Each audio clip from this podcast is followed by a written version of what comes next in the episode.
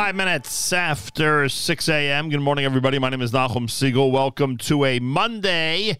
Back to work we go. This is your Jewish Moments in the Morning radio program. We're in our nine days format, and we will get to Rabbi Berel Wein in just a moment. I want to take this opportunity to thank everybody for their good wishes. I want to thank everybody for the incredible outpouring of uh, Mazel Tov wishes and uh, just everybody around the world sharing in our big simcha.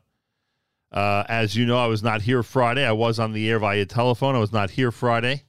Matis Weingast sat in, and I can't thank him enough. He has uh, sat in on many occasions, both uh, positive and difficult over the decades. And again, he came through by being the substitute host on Friday morning because uh, late Thursday night, or relatively late Thursday night, just before 8 p.m., uh, Kayla and Benjamin Segal became parents of a brand new baby girl, Esther Liel. And on Friday morning, Rosh Chodesh Menachem Av, we had the opportunity to be there when the baby was named. And that is the reason why I was not here Friday morning. Matis was in. And I'm glad that on Friday I had an opportunity to explain all of this and to share in the big simcha with everybody here at JM in the AM. Uh, we've had uh, many wonderful and incredible occasions over the years that we've been able to share it together with our listeners, and this was just another one of those. Thank God, in an amazing category of uh, an amazing category of um, wonderful simcha and tremendous, tremendous joy that again we were able to share with people around the world. So Baruch Hashem, mom and uh, daughter are doing fine. The whole family, Baruch Hashem, Lian are doing great. So to uh, Kayla and Benjamin Segal, a very special Mazel Tov. To um, my wife Stacy, obviously, grandmother for the first time. To um, Naomi and Stephen Levinson, Adam Woodmere, grandparents for the first time to all the grandparents, great grandparents in the extended family, with a special mazel tov to my wonderful in laws, Gail and Itzi Weintraub of the Lower East Side, who are enjoying yet another great granddaughter, Baruch Hashem. Just an amazing feeling, an incredible stage to be at. And I'm so glad we were able to share it with everybody out there here at JM in the AM. Just incredible. Saw Esther Liel yesterday. She's doing amazing. And uh, she has a very, very, very happy um, set of relatives from her uh, parents and grandparents to our aunts and uncles, our cousins, everybody that um, that's enjoying this tremendous Simcha Baruch Hashem. We are in our spoken word format. Today is a Monday of the nine days here at JM in the AM. We're going to get to our Berel Wein. He's going to speak about Jews in Victorian England, part of his Jewish Societies in Retrospect series. We'll get to that in a moment. And um, information about all of Rabbi Wein's lectures 1 800 499 WEIN, 1 800 499 WEIN, or RabbiWine.com, RabbiWEIN.com com. Feel free to comment on the app. Go to the NSN, Nachum Segal Network app for Android and iPhone and comment away. The book is called Daily Dose of Bitachon, and we will speak to Rabbi David Sutton in the third hour this morning. The book, his book, artscroll.com, is the Daily Dose of Bitachon. Again, we will speak to him in the third hour this morning here at. I'm very much looking forward to that interview. Also, our Benji Kramer, brand new Meir Milim coming up uh, after the uh, third hour this morning, right after JM in the AM. I believe the word today is Av, right? We started the month of Av. We're in the month of Av. I have a son that just became an Av, a father. And um, I believe that's the word that the Rabbi Kramer is going to be analyzing this morning during the Meir Milim segment. You're listening to JM in the AM or a Berel Wein on the topic of Jews in Victorian England here at JM in the AM. Good evening, everyone, and thank you for coming. Tonight's uh, lecture concerns uh, the reaction and the construction of Jewish society in Victorian England, 19th century. Uh, we are convinced now, I think, by uh, events that occurred, uh, that the Lord uh, has his plans. And that uh, strange things happen, especially to the Jewish people. Unpredictable things. England will play an enormously important role in Jewish history. over the past uh, century. And uh, we can say uh, uh, that if we're not for England, uh, there would be no state of Israel. That doesn't mean that they wanted to have a state of Israel, but they were the catalyst for it. And we are marking now uh, the uh, centennial of the Balfour Declaration. So uh, England has an important place in our story. And that's ironic because in the uh, 13th century, the Jews were expelled from England. And that from the 13th century till the 18th century, 500 years, uh, England was Unrein. There were no Jews in the country. Shakespeare never saw a Jew. Beginning in the 18th century, it really began a little before the time of Oliver Cromwell, the rebellion against the king, the uh, upheavals in uh, England, the rule of parliament over the king. Jews began to trickle back to England. They were all illegal, but no one seemed to bother about it. And uh, in the middle of the 18th century, there already were synagogues in London, the famous Bevis Marks congregation, and most of the Jews who came were Sephardic, and they came from Amsterdam. And the Jews in Amsterdam were Sephardic, Spanish Portuguese Jews who came to Holland after the expulsion from Spain. Now, England uh, is going to become a world power. And the advent of Jews in English society uh, is therefore important. I have uh, thought that, for instance, if Jews would have come to the United States at the time that they came to England, it would have had far less of an impact on the Jewish world and on Jewish events because the United States had no impact on the world or on events until practically World War II. But Jews in England, because England is going to become the major player in world society, it's going to be the British Empire. The presence of Jews there takes on an added importance. Uh, and that's all part of the uh, way God runs the world, where Jews find themselves. So uh, when uh, Queen Victoria in the early 1800s becomes the Queen of England, uh, officially Jews have no rights. Unofficially, Jews have many rights, and some Jews are powerful. Now there are different groups of Jews. The Sephardim came. The most famous Sephardic Jew is naturally Disraeli. And uh, the Sephardic Jews uh, were upper class. England was a class society, and uh, the Jews belonged to no class, and therefore they could pretend that they were upper class.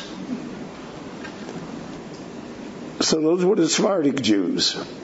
Then, in the middle of the 1800s, Ashkenazic Jews came, mainly from Germany.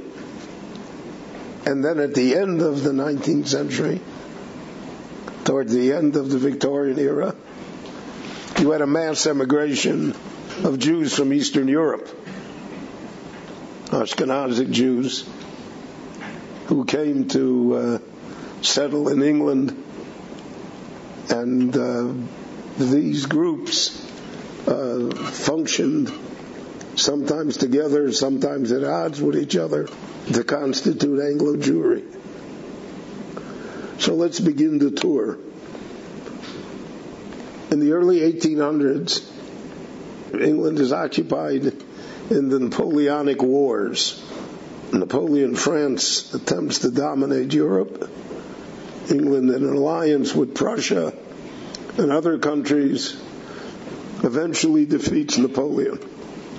When England defeats Napoleon, then England becomes not necessarily the dominant partner in Europe, but it becomes the checkmate against any other country in Europe.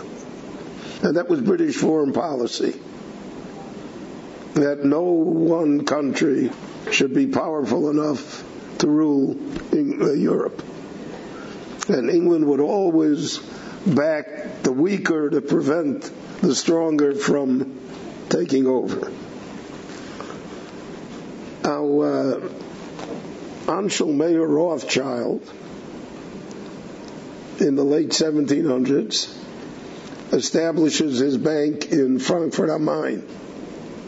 He has five sons. Each one of his sons opens up a branch of the bank. And because they trusted each other, uh, you have the concept of international banking across country lines. So in France, in Paris, there's James de Rothschild. And in Frankfurt, there's William. And in Vienna, there's Solomon. In England, there's a man, Nathan Mayer Rothschild. And he comes to England in the early 1800s. And he establishes a branch of the Rothschild Bank. It's called N.M. Rothschild and Company. Now, when he comes to England, uh, he faces great hostility. Uh, the remarkable accomplishments of the Rothschilds uh, are even more remarkable because of the hostility that they faced. And uh, there were other Jewish bankers as well. But the Rothschilds came to dominate the scene. Now, Nathan Rothschild was a traditional Jew. Uh, William was an observant Jew. James was n- not at all. In fact, the Rothschild house in England, the bank, was closed on Shabbat until the 1920s. And uh, Nathan didn't do business on Shabbat. The Rothschilds perfected the art of floating bonds to uh, finance countries. Uh, for instance, uh, we have that today. All uh, the United States owes what 19 trillion dollars or something. So how do you pay that off? Do, that, that means you're missing that money in the treasury. So uh, what happened was that the financial markets of the world kicked the can down the road, and they said uh, we will sell bonds backed by the British government, let's say, or the French government, and uh, the bonds pay a certain interest, but they're not due for another 15 years or 30 years, whatever. And uh, the Rothschilds facilitated investors to buy the bonds. And therefore, uh, they were a vital part of uh, the English society, and they were a vital part in helping build the British Empire because they financed the deficit. That was Nathan Mayer Rothschild. Now, he wasn't the only one, but they were the major players. They set the market. And uh, it became an enormously lucrative business because they got a commission They got a commission from the buyer and a commission from the seller. And they had a spread on the interest rate. And uh, this system is in place today. It's a more uh, it's more uh, refined. There's the International Monetary Fund. Uh, it crosses g- g- national lines. But for instance, China has financed the United States over the last 10, 12 years, meaning that they bought the bonds. Whether that has implications other than financial is a matter of discussion. But uh, this is a vast oversimplification of the, of what goes on. But uh, the Rothschilds played an enormous role in English society. So much so that they could not be ignored. And for the first time, therefore, you had Jews that were in the upper class, that owned great estates, uh, that imitated the lifestyle of the uh, great and mighty in England. Now, Rothschild had a brother-in-law by the name of Moses Montefiore. Montefiore, as many wealthy men then and now, after a while got tired of making money and devoted his life to philanthropic and national causes. And Montefiore saw himself as the protector of the Jewish people. And because of their wealth and because of their influence, so he had entree to the queen, which was unheard of. So, for instance, in 1840, there was a blood libel in Damascus, in Syria. There was a French priest, uh, and there was a boy that disappeared, and the priest said that the Jews had kidnapped the boy in order to extract his blood in order to make matzahs. It was 1840. Uh, because of that, the uh, leading Jews in Syria then were arrested. Under torture, they admitted to anything. And they were to be sentenced to death.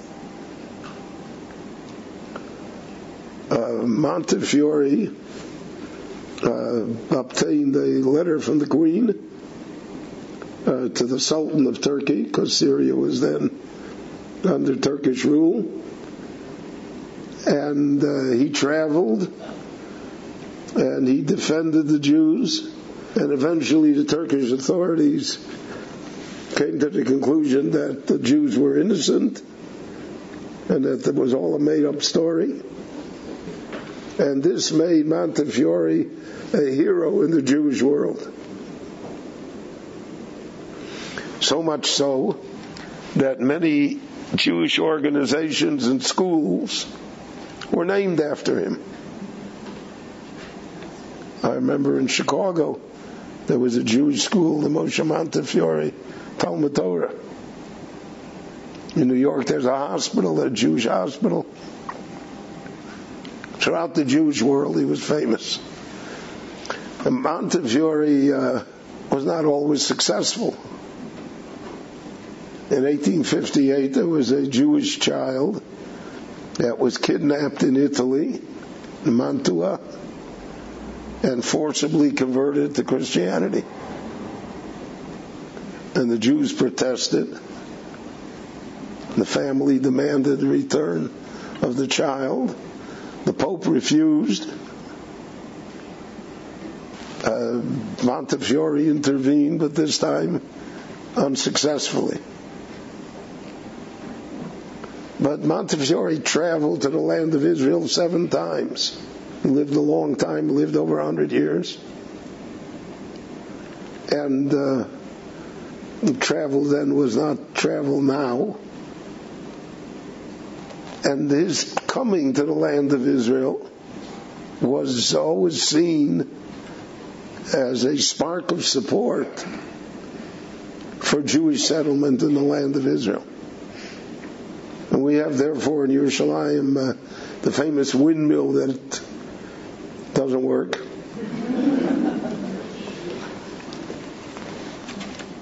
And but you have the colony Yemin Moshe, named for Montefiore. Um, and his he was a uh, profound influence. And with this, there's another strange thing that happens. That in England, in the Victorian era, there arises in the Christian world a proto-Zionist movement. A movement of Christians who say that Jews should move back to the land of Israel and that the land of Israel belongs to the Jews. And this uh, movement uh, expressed itself in all different ways. Uh, for instance, there were two uh, English spinster ladies who financed Solomon Schechter to research the Cairo Geniza on behalf of Cambridge University.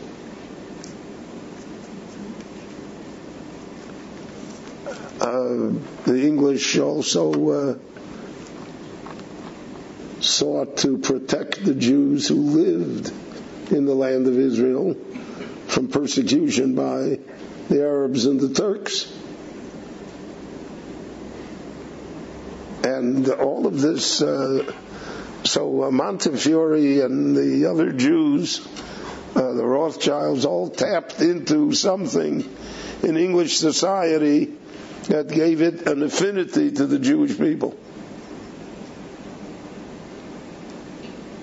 There were even those in England in the Victorian era who claimed that the British were the ten lost tribes.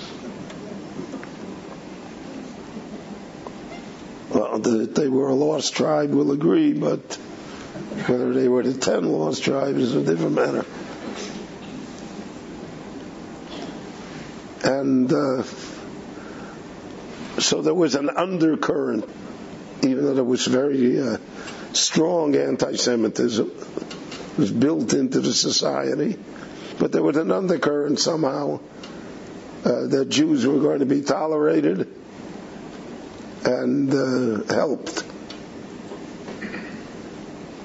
And when there were great persecutions by the Tsar in Russia, uh, so uh, the British monarchs protested. Now, because of this, uh, uh, this relationship, so to speak, uh, for the first time, Jews who wanted to really be English, because Montefiore never really was English, and Rothschild was never really English. But Jews who wanted to be English began to convert to the Anglican Church because that was their entry into English society at the level that they wished. And this uh, really is the story of Disraeli. Disraeli's father was a uh, member in the Bevis Marks congregation in London. Uh, he engaged in a very bitter dispute with the leaders of the congregation, and in a uh, fit of pique, yeah, he converted his two sons to the Anglican Church. Now, it wasn't only because of that. He wanted his two sons to get ahead, and he felt they couldn't get ahead if they remained Jewish but they kept their undoubtedly Jewish name. And uh, Disraeli, who was a uh, very talented person, He was an author. He wrote, uh, he became very wealthy from it. He wrote dime novels, hundreds of them. And uh, he had great political ambitions. And he was somewhat of a character. He wore outlandish clothing, green pants and a yellow vest. Not typically British. But uh, he got himself elected to Parliament as a conservative, as a Tory. He was a good speaker, and he was never uh, lacking in self confidence. And he would uh, rise in the ranks of the Conservative Party. He met a great deal of anti Semitism. He had a unique way of deflecting it. He didn't say, uh, well, now I'm Anglican and I converted and I'm as good a Christian as you are, which is what the other Jews did to try to deflect the anti Semitism against them. He said, on the other hand, no. He said, uh, my ancestors were priests in the temple in Jerusalem when London was a marsh. I come from a family, he said he came from King David. I have royal blood in me. I'm better than you. Which was really a different tack completely. And because of his talents and his abilities, he rose to become the Prime Minister of England. A very unlikely event. And he had strong connections with the Queen. He was one of the Queen's favorites. Now, England at that time had two major political parties. Uh, the Liberal Party, uh, which was headed by w- uh, William Gladstone, and the Tories, which was headed by Disraeli. Uh, Gladstone, the Liberal Party, uh, would eventually morph into the Labour Party. And that was the party that most English Jews favored and voted for. But Disraeli was of such a consequence that he was able to pass a bill, and it was called the Jew Bill. In England, they're very direct. They, it's Jews College. So it was called the Jew Bill, which to a great extent legalized uh, Jewish entry and citizenship and rights in uh, England. And uh, this was done, uh, this is one of the products of the Victorian era.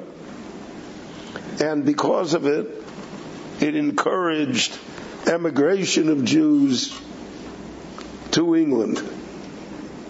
The idea of quotas then, it didn't exist. It didn't exist in the United States and it didn't exist anywhere in the Western world. All of this came about later. It came about later because of the vast numbers of immigrants that chose in the 18th and 19th and 20th centuries. Uh, Europe emptied out. In the 1800s, uh, more Irish left Ireland than stayed. There was a great famine in Ireland. They came to the United States, they came to England. Uh, Italy emptied out, and Eastern Europe started to. And uh, you had Eastern European Jews who started to come to England in numbers already in the middle of the 1800s. And they came to uh, the east end of London, to Manchester, and to other places. They were Ashkenazic shtetl Jews. They were not Montefiore's. They were not Rothschilds. They were not part of the upper class, and they didn't see themselves as part of the upper class. But England would provide for them a haven, and if they did not uh, become English, uh, they hoped and were certain that their children or grandchildren would certainly become English and fit in. So as the Jewish community grew, organizations, Jewish organizations took hold. Uh, one of them was uh, the United Synagogue, which was an organization of synagogues. And the United Synagogue in the 1860s decided to uh, create an office called the Chief Rabbi.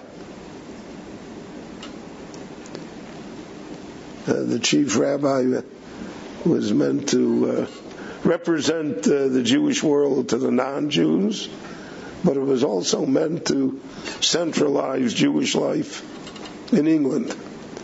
Also, the establishment of a bed din, uh, the establishment of some sort of order that it, uh, which, for instance, in the United States never happened. The United States, as far as Jewish life was concerned, was always the Wild West. It was always chaotic. But the English system and temperament and society did not tolerate such a chaotic situation. And therefore, uh, the United Synagogue uh, searched for a chief rabbi. It's interesting, there were two uh, candidates, none of them English both of them from Germany. One was the, the chief rabbi Nathan Adler. Now Adler was a great Talmud Chacham, great rabbinic scholar, and he wrote a uh, famous commentary uh, to the Bible and to its commentators called Nesina LaGer.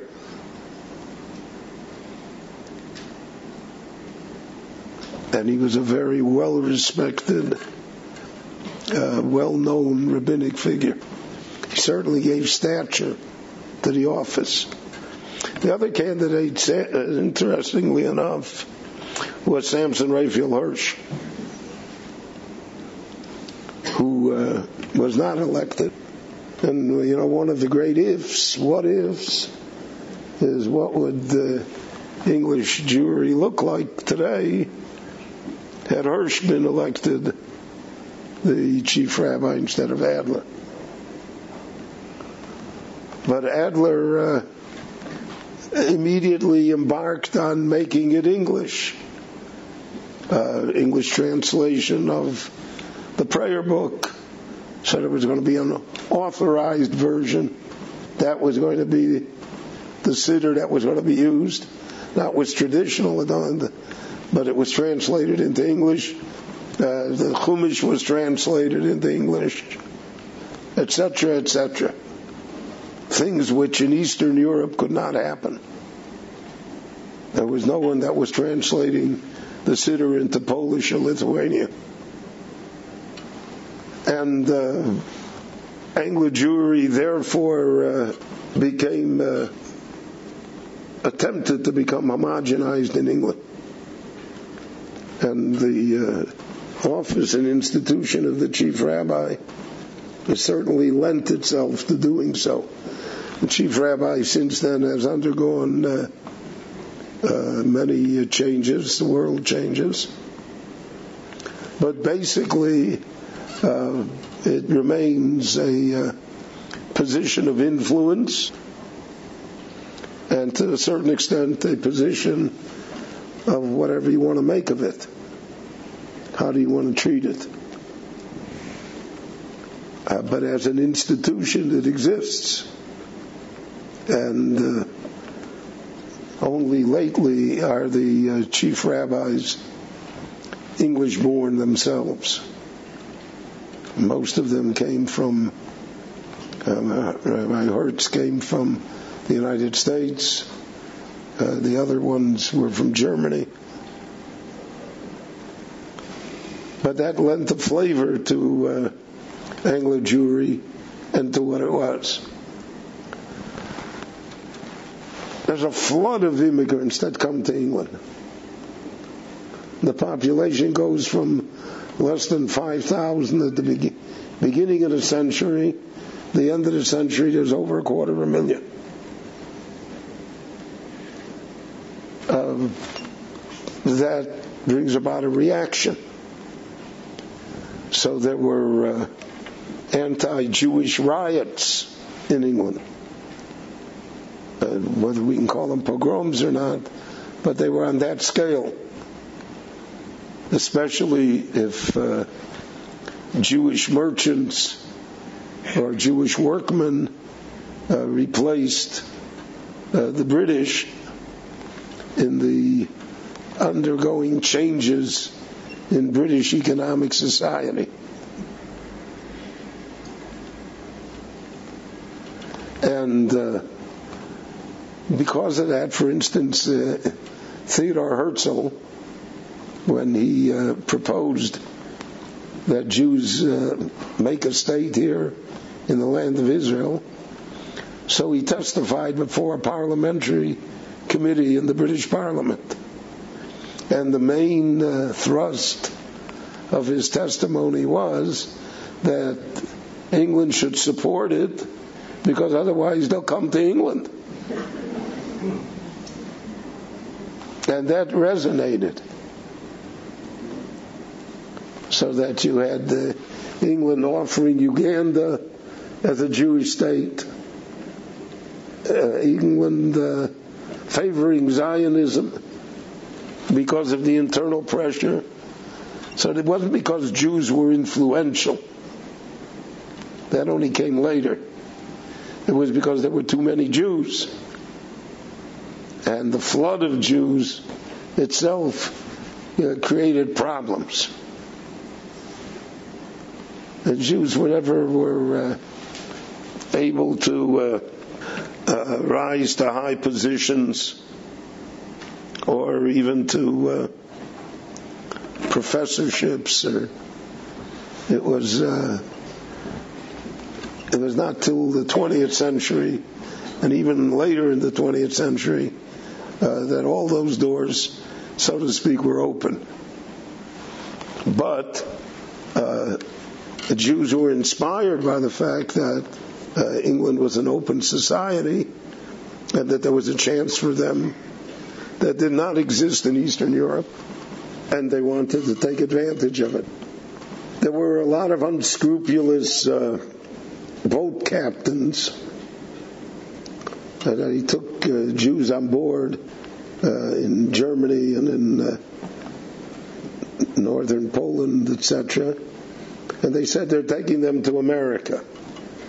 And they let them off in England or in Ireland. But wherever the Jews landed, they felt they were better off than where they had come from, even if it was not their intended goal. And again, uh, uh, after Disraeli was no longer prime minister, as often happens, uh, he grew in stature. He was called Lord Beaconsfield. And uh, the press, which had treated him badly and had mocked him and had pointed out his Jewishness. And when Disraeli originally got up in Parliament to speak, he was heckled by people that would holler, old clothes for sale. What are you peddling today? But uh, after he had uh, been prime minister, etc., uh, all of that waned, and he became a uh, heroic figure. Now the Jews didn't know how to deal with him, because on one hand he was so Jewish, and he accomplished a lot for the Jewish people. On the other hand, he was an apostate, someone that was a that had done uh, what Jews had always avoided doing, converting. And that remained uh, till today an issue. I know there's a street here called Disraeli, and uh, there were great protests here in Jerusalem when the uh, board that decides on the names of the streets uh, did so.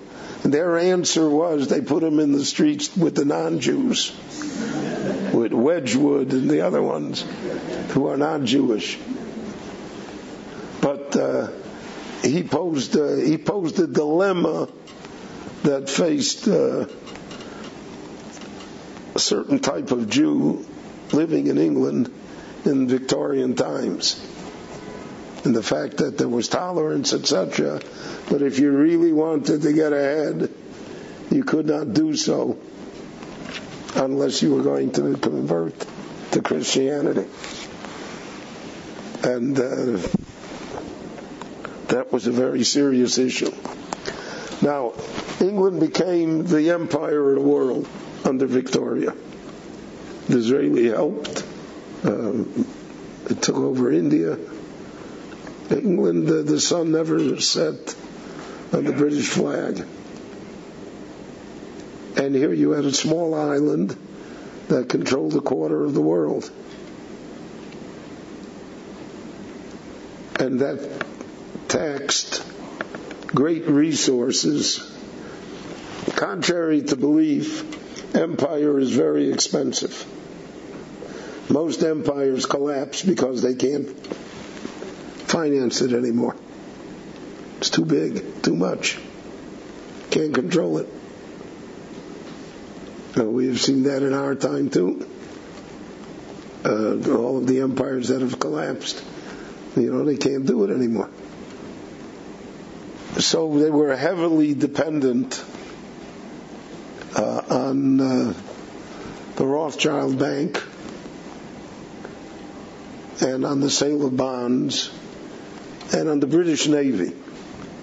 England decided that the only way they could rule the empire didn't have armies big enough. The British Army was a professional army, but it was small. But the Navy, the Navy, Britannia rules the waves. And because England saw itself as the major naval power in the world, it could maintain its empire. In maintaining its empire, it also allowed Jews a place to go. Because if you could go to England, suddenly you can go to South Africa, or you can go to Australia, or you go to Hong Kong, which Jews did. And uh, it was mainly uh, because of the fact that England controlled the Cape colonies that the Lithuanian Jews started to come to South Africa. Later in the 20th century, when the Boer War happened and England took over all of South Africa, so then that was the catalyst for Jews to come. Because they felt that under the British Empire, they would be treated with the ability to advance in the world. Australia, which began as a British penal colony, so the joke that they tell, I don't think it's true, but they say that uh, on the first penal ships, so they emptied the jails to send convicts to Australia. So there were nine Jews. So the Jews sent back a note, and the next shipment sent us another convict, so that we would be able to have a quorum and be able to have a minyan. There's no question that uh, Jews emigrated to British colonies in numbers that they did not do, for instance, to French colonies or to German colonies. They did so because of the example of England and because of how England developed. Now, the Eastern European Jews that came to England in the, in the 1800s, so there were great uh, scholars, great Talmidei Chachomim that came, but they found it hard to adjust. It was same thing was true in America. They found it very hard to somehow adjust amongst themselves. Uh, and uh, they also were visited regularly by uh, rabbis and money collectors from Eastern Europe. Because uh, as poor as the Jews were in England, they were better off than the Jews were in Lithuania. And since everybody had a relative or he had somebody that he knew that had emigrated, so therefore uh, people had lists of names of people, of addresses in London, etc. And they came to collect money.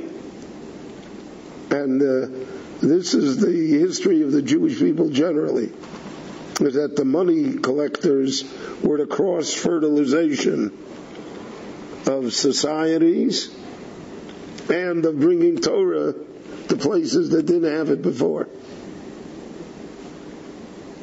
So, for instance, in the late 1800s,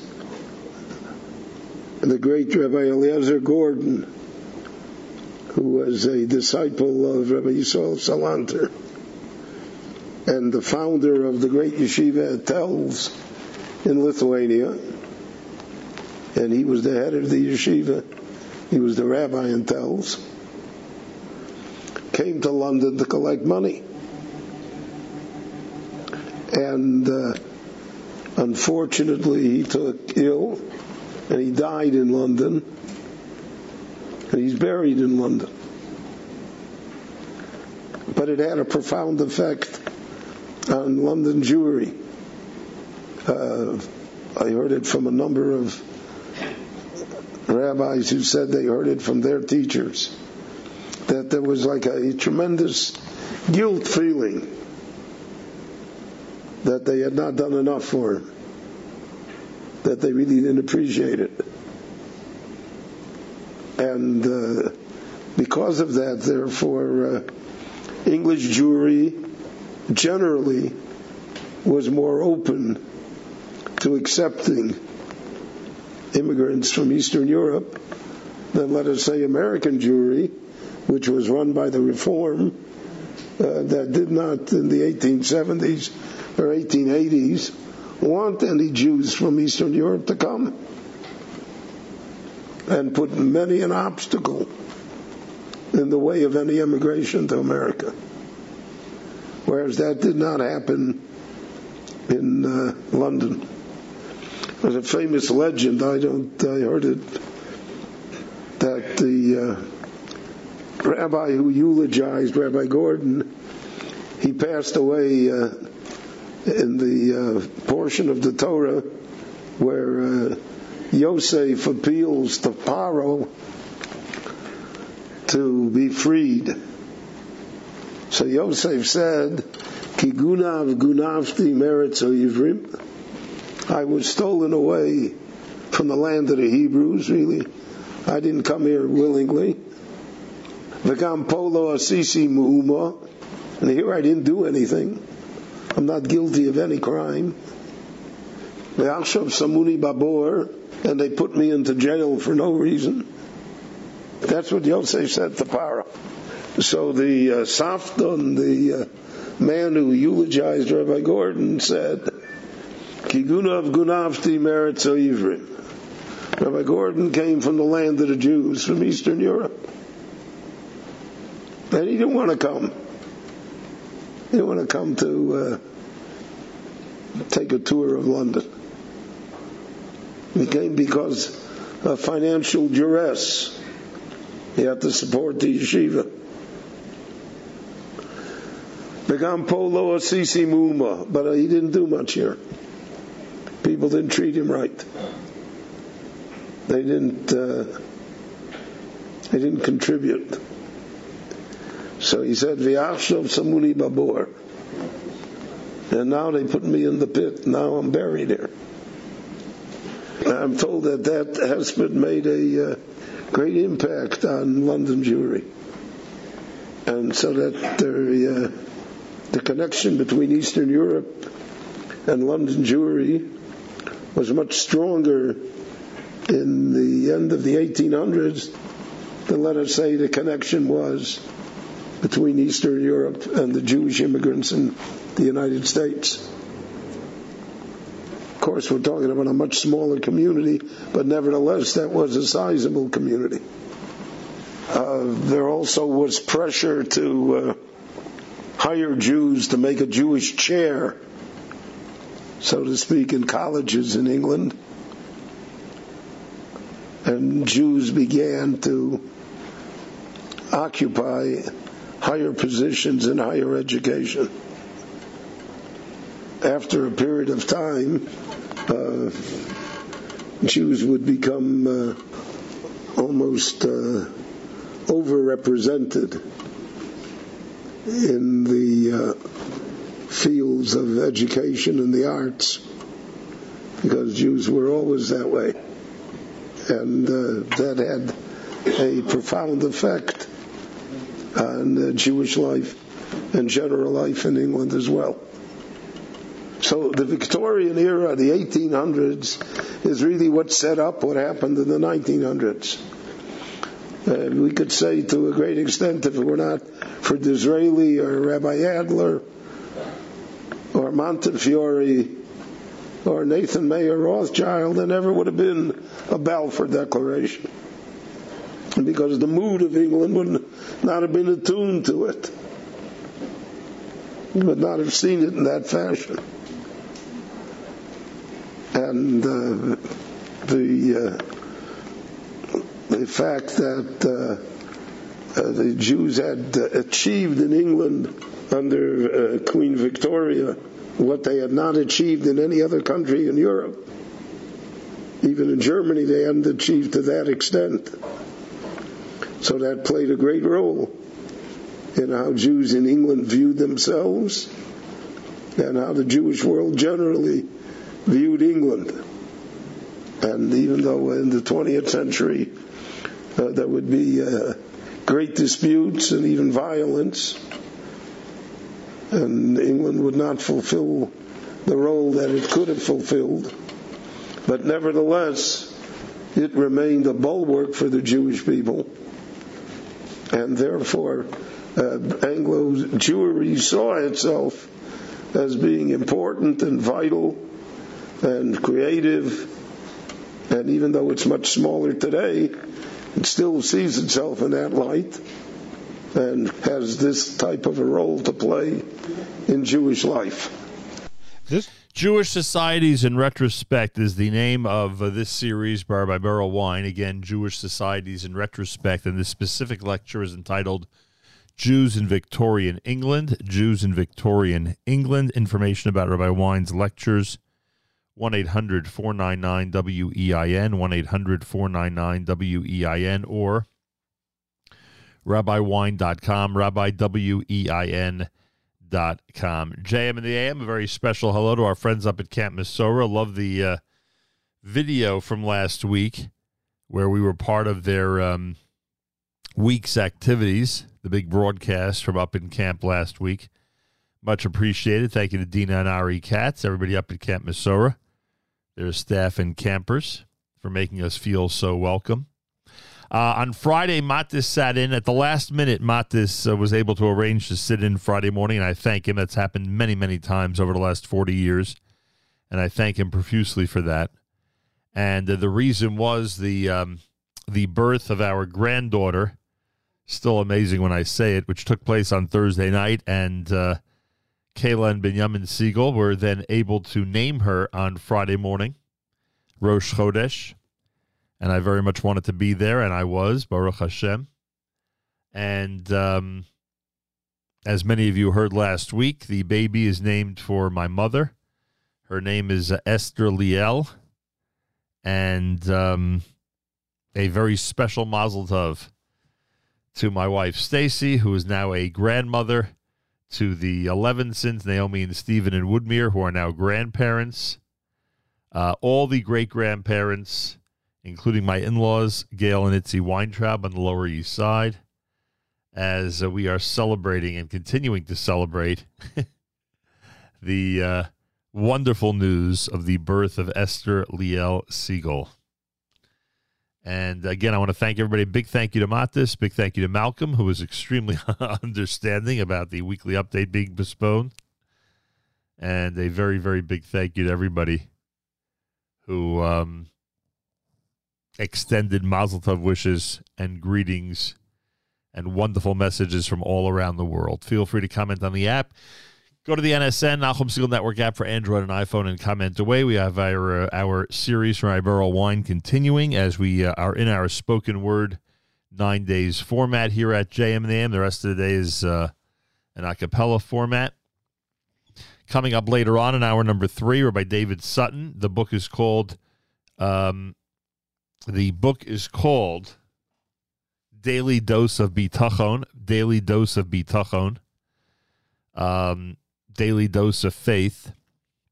We get to speak to him in the third hour this morning here at JMNAM. Go to artscroll.com. Make sure to use promo code radio. Every time you order anything from artscroll.com, free shipping and great discounts if you use promo code radio. It's America's one and only Jewish Moments in the Morning radio program, heard on listeners sponsored digital radio. Rather, with the web at NachumSegal.com on the Nachum Segal Network, and of course, any the beloved NSN app. Got on the background. We'll do our news from Israel coming up. Feel free to comment on the app. Go to the NSN, Nachum Segal Network app for Android and iPhone, and comment away a week of uh, spoken word programming here at JM and the AM. Coming up right after JM and the AM is our Benji Kramer. The word of the day is Av. I assume both the month of Av and the fact that uh, now I have a son who is an Av, a father. Uh, that's coming up right after uh, JM Nam this morning. All right, Benji Kramer, Meir Milim with an analysis of the Hebrew language. Today, the word is Av on this fourth day in the month of Av. Galei Tzahal, Israel Army Radio, 2 p.m. newscast for a uh, Monday is next. We say Boker Tov from JAM in the AM. גלי צה"ל מירושלים השעה 2, שלום רב, באולפן רני אבנאי, עם מה שקורה עכשיו.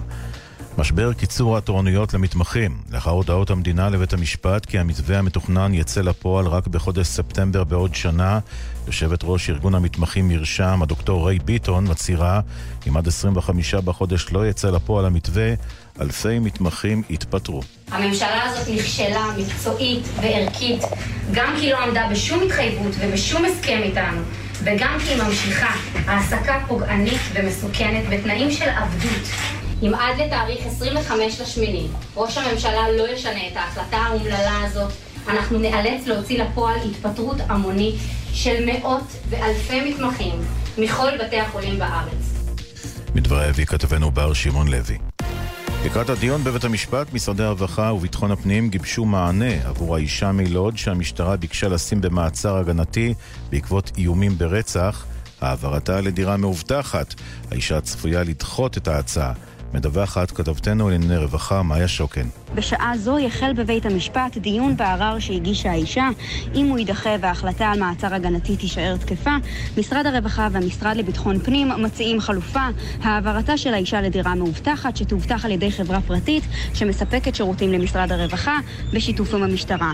הצעה זו תלויה באישור בית המשפט ובנכונות של האישה לעבור לדירה שכזו. המשא ומתן בין ישראל ללבנון לקביעת הגבול הימי. סגן יושב ראש הפרלמנט הלבנוני אומר היום כי הפער בין הצדדים מצטמצם וכי בקרוב ישוב המתווך שנית לביירות עם תשובות. לדבריו, איש לא ביקש מלבנון לחלק שטחים בים השייכים לה. כמו כן, המתווך לא הציע מודל של חלוקת רווחים עם ישראל או בעלות משותפת עם העל הגז. ידיעה שמסר כתבנו לעניינים ערביים, ג'קי חוגי. המאבק ביוקר המחיה לאחר הכרזת ההסתדרות בשבוע שעבר על חרם צרכנים נגד חברות שייקרו מוצרים, סגן השר אביר קארה מרוח ציונית תוקף את יושב ראש ההסתדרות ואומר לאמיר איבגי בגלי צה"ל בר דוד עושה יחצנות על גבם של אזרחי ישראל. אין הרי בדיחה יותר גדולה מהנושא הזה של ארנון בר דוד, יושב ראש ההסתדרות, האיש שעושק את המשק הישראלי באופן קבוע. והאיש הזה, למעשה מה שהוא עושה עכשיו, הוא עושה פשוט יחצנות על הגב של אזרחי ישראל. להסתדרות יש תקציב של מיליארד שקל בשנה. אם הם רוצים להקל על יוקר המחיה, הם יכולים לעשות את זה מחר בבוקר בלי להתעמת. הם לא צריכים אפילו לעשות הרבה, רק לעשוק פחות. ובהסתדרות נמסר בתגובה, צר לנו שמר אביר קארה מחפש כותרות על גבה של ההסתדרות בשעה שהוא במערכת בחירות ובשעה שההסתדרות מנהלת מאבק מהחשובים ביותר שנוהלו במדינת ישראל, די לגימיקים. מזג האוויר ללא שינוי ניכר בטמפרטורות. אלה החדשות שעורך רועי ולד.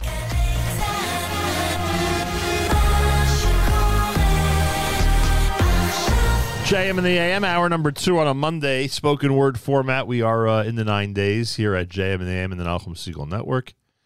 Uh, we'll do our acapella selections uh, later on today during the um, uh, during the network presentation all through the day, and um, we use the JM in the AM slot to uh, present Rabbi Berel Wein's lectures and to do some uh, interviews coming up an hour from now. Rabbi David Sutton's going to join us. Daily Dose of Bitachon is the name of the book. We get a chance to speak with him about it.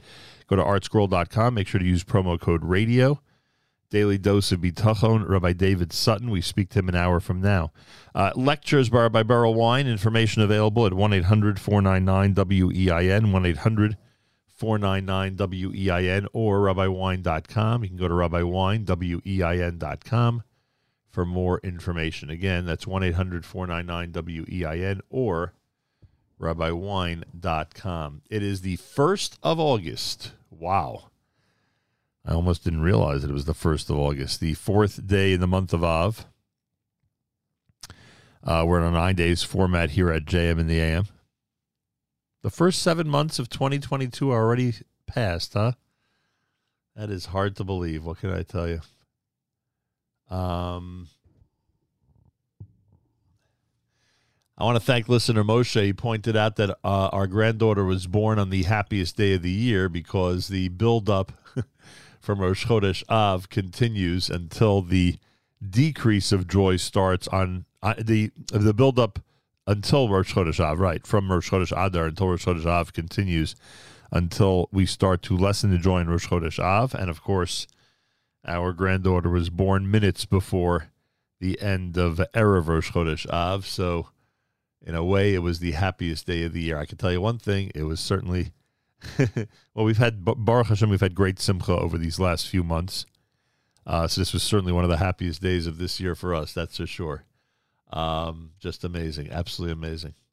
Listener Silky welcomes me to the amazing club. Thank you, Silky. Appreciate that. Uh, Cohen GL Mazel Tov. That's from Yitzchak in Kemp Mill, Maryland. Thank you very much. And listener Tikva says Boker Tov, Mazal Tov, Veshuv Mazal Tov, Safta Stacy, Visaba Nachum. Thank you very much for that. Some great messages. We've gotten some amazing messages from around the world over the last uh, few days. And I thank everybody for um, showering us with blessing and with uh, kind words. Just wonderful. Absolutely wonderful. Um, Rabbi Berel Wein is in the series entitled Jewish Societies in Retrospect. This one is called Jews in the Ottoman Empire and Palestine. Information 1 800 499 WEIN, 1 800 499 WEIN, or rabbiwein.com. Tonight's lecture concerns itself uh, with the Jews in Ottoman Palestine before uh, England took over after the First World War. The Ottoman Empire uh, existed for uh, 500 years. When an empire exists for 500 years, and let's say you're living in year 300 of the 500, so you're convinced that it'll be there forever because it was there 300 years before you. There's no reason to think it won't keep on going after you. But history shows that uh, no empire exists forever. No country's dominance over others exists forever. And that uh, the uh, rise and descent of empires is really the story of history.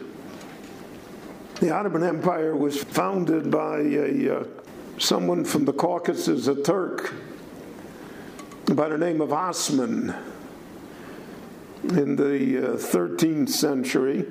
The Europeans changed Osman to Ottoman. I guess they spoke Sfardit. and that's why it's called the Ottoman Empire. And uh, the goal of the Ottoman Empire was to destroy the Byzantine Empire.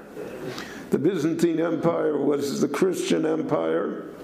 It was the eastern part of the previous Roman Empire.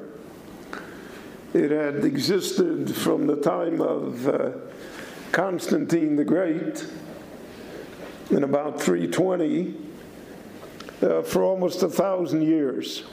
Its capital was Constantinople. And in Constantinople, there was a great church called the Church of St. Sophia, built by Constantine. And it was the center of Eastern Christianity Greek Orthodox, Russian Orthodox, the Slavic or, uh, Orthodox religions, in contradistinction to the Roman Catholics. And uh, it was a very powerful empire, and it ruled over Palestine. And it was terribly anti Jewish. Uh, to the extent that uh, the Jewish community in Palestine evaporated under its rule. Uh, when the Ramban came here in 1267, he could not find the 10 Jews in Jerusalem. The Byzantines had uh, benefited from the Crusades. The Crusades had turned the mosques on the Temple Mount into churches. Uh, but the uh, Ottomans, who were Muslims but not Arabs, were determined to crush the Byzantine Empire and restore the entire Middle East to Muslim control. And they were fierce and they were warlike and they waged war constantly for 100, 150 years against the Byzantines. And finally, they conquered the Byzantines. And they took over Istan, uh, Constantinople, renamed it Istanbul, and pushed into Europe uh, they uh, conquered all of the Balkans, including the city of Belgrade. They conquered Greece, large parts of Hungary, up to the Romanian border. And, uh, they were at the gates of Vienna. There, the uh, Pope rallied the Christian powers in Europe to stop them.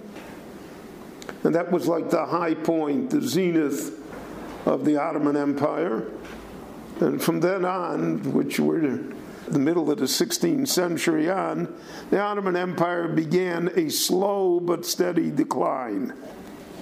Now, the ruler of the Ottoman Empire, they are different rulers. Some of them are very well known to us. For instance, Suleiman the Magnificent, he was a very modest person. But he built the walls of Jerusalem, the walls that exist today. He built them on the uh, foundation of uh, many of the walls that Herod had built at the time of the temple. But he built them now in medieval style as you can see with the slits uh, for the archers to shoot through, the turrets, the walkways on top of the walls. And he made Jerusalem in his day impregnable because there was no way to destroy those walls. He also, uh, they took back the churches and converted them back into mosques the Al Aqsa Mosque, then the Mosque of the Golden Dome, the Mosque of Omar. Now, uh, there were many Jews under Ottoman rule, and uh, the Ottomans were uh, not friendly to the Jews. They had many decrees against the Jews. You couldn't walk on the same sidewalk as a Muslim. You had to wear uh, shoes of two different colors. All sorts of shameful things. But uh, in relative comparison to the treatment of the Jews in Christian Europe, they were very benign. And they had a concept called dhimmi, D H I M M I. The dhimmi concept was that aside from the Muslims, the Quran, which is the true faith according to them, uh, there are what they called people of the book, which is a phrase that Muhammad used. Jews use it to name themselves, but it's re- the origin is really Muslim, not Jewish. The people of the book that believed in the Bible, so they believed in Abraham, Isaac, and Jacob, and Sarah, Rebecca, Leah, Rachel. They also believed that there was a person called Yishmael. Uh, they were the people of the book. And the book was the basis for uh, the Muslim religion in many respects. And therefore, the people of the book uh, were not considered to be infidels per se, which the Christians were, but they were considered to be dhimmis. Dhimmis mean second or third class citizens who have a right to live in the country, but under Muslim rule and under the decrees and laws of the Muslim rulers. But they are not to be expelled, and uh, basically speaking, uh, for a thousand years, the Jews in this part of the world uh, did not know what a pogrom was. Whereas in Europe, it was an everyday occurrence. The uh, relationship of the Ottoman Empire to the Jews, therefore, was mixed. Uh, in order to be an officer or to have a high position in the court of the Sultan, one had to convert to Islam. But many Jews uh, converted only pro forma on the outside, and they remained Jews on the inside. And they held high positions. And uh, the Muslims winked at it. Uh, they were aware that the Jewish converts were uh, mostly insincere. But uh, they put up with it because they needed them. The Jews knew languages, the Jews had relatives in Christian countries, the Jews could uh, do trade with Christian countries. And uh, therefore, uh, the Jews were if not welcome, they were certainly not objected to. After the uh, expulsion of the Jews from Spain in 1492, large numbers of Sephardic Jews, Spanish Jews, came to live under the Ottomans. And there were great Jewish communities in Syria in Aleppo and in Damascus. There were great Jewish communities in Egypt, in Old Cairo, Fustat, and in Alexandria. But there was almost no Jewish settlement in the land of Israel per se. There were a lot of Jews that lived in Turkey, in Adrianople, in Constantinople, in uh, Istanbul, in Beirut, but not here. In the uh, 16th century, you first had Jewish settlement in the land of Israel. especially in Tzfat and in the Galil, and a small Jewish settlement here in Jerusalem.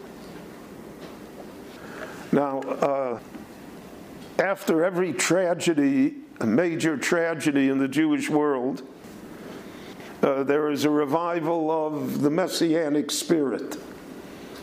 Because uh, according to Talmudic sources, the uh, messianic era is always preceded by a uh, time of troubles, time of pain and travail. It's compared to childbirth. And uh, the Jews who settled here in the land of Israel uh, had uh, messianic fervor. So there was an attempt to renew the Sanhedrin, because according to Maimonides, the uh, renewal of uh, a Jewish court system has to precede the Messianic era. So there was a determined effort to renew the Sanhedrin. Now, you couldn't renew the Sanhedrin because the ordination for the Sanhedrin, the smicha, had expired for over uh, a, a millennia, a millennium. And only somebody who had the smicha could give the smicha. So, how could you renew the Sanhedrin? So, for that, again, Maimonides came to the rescue.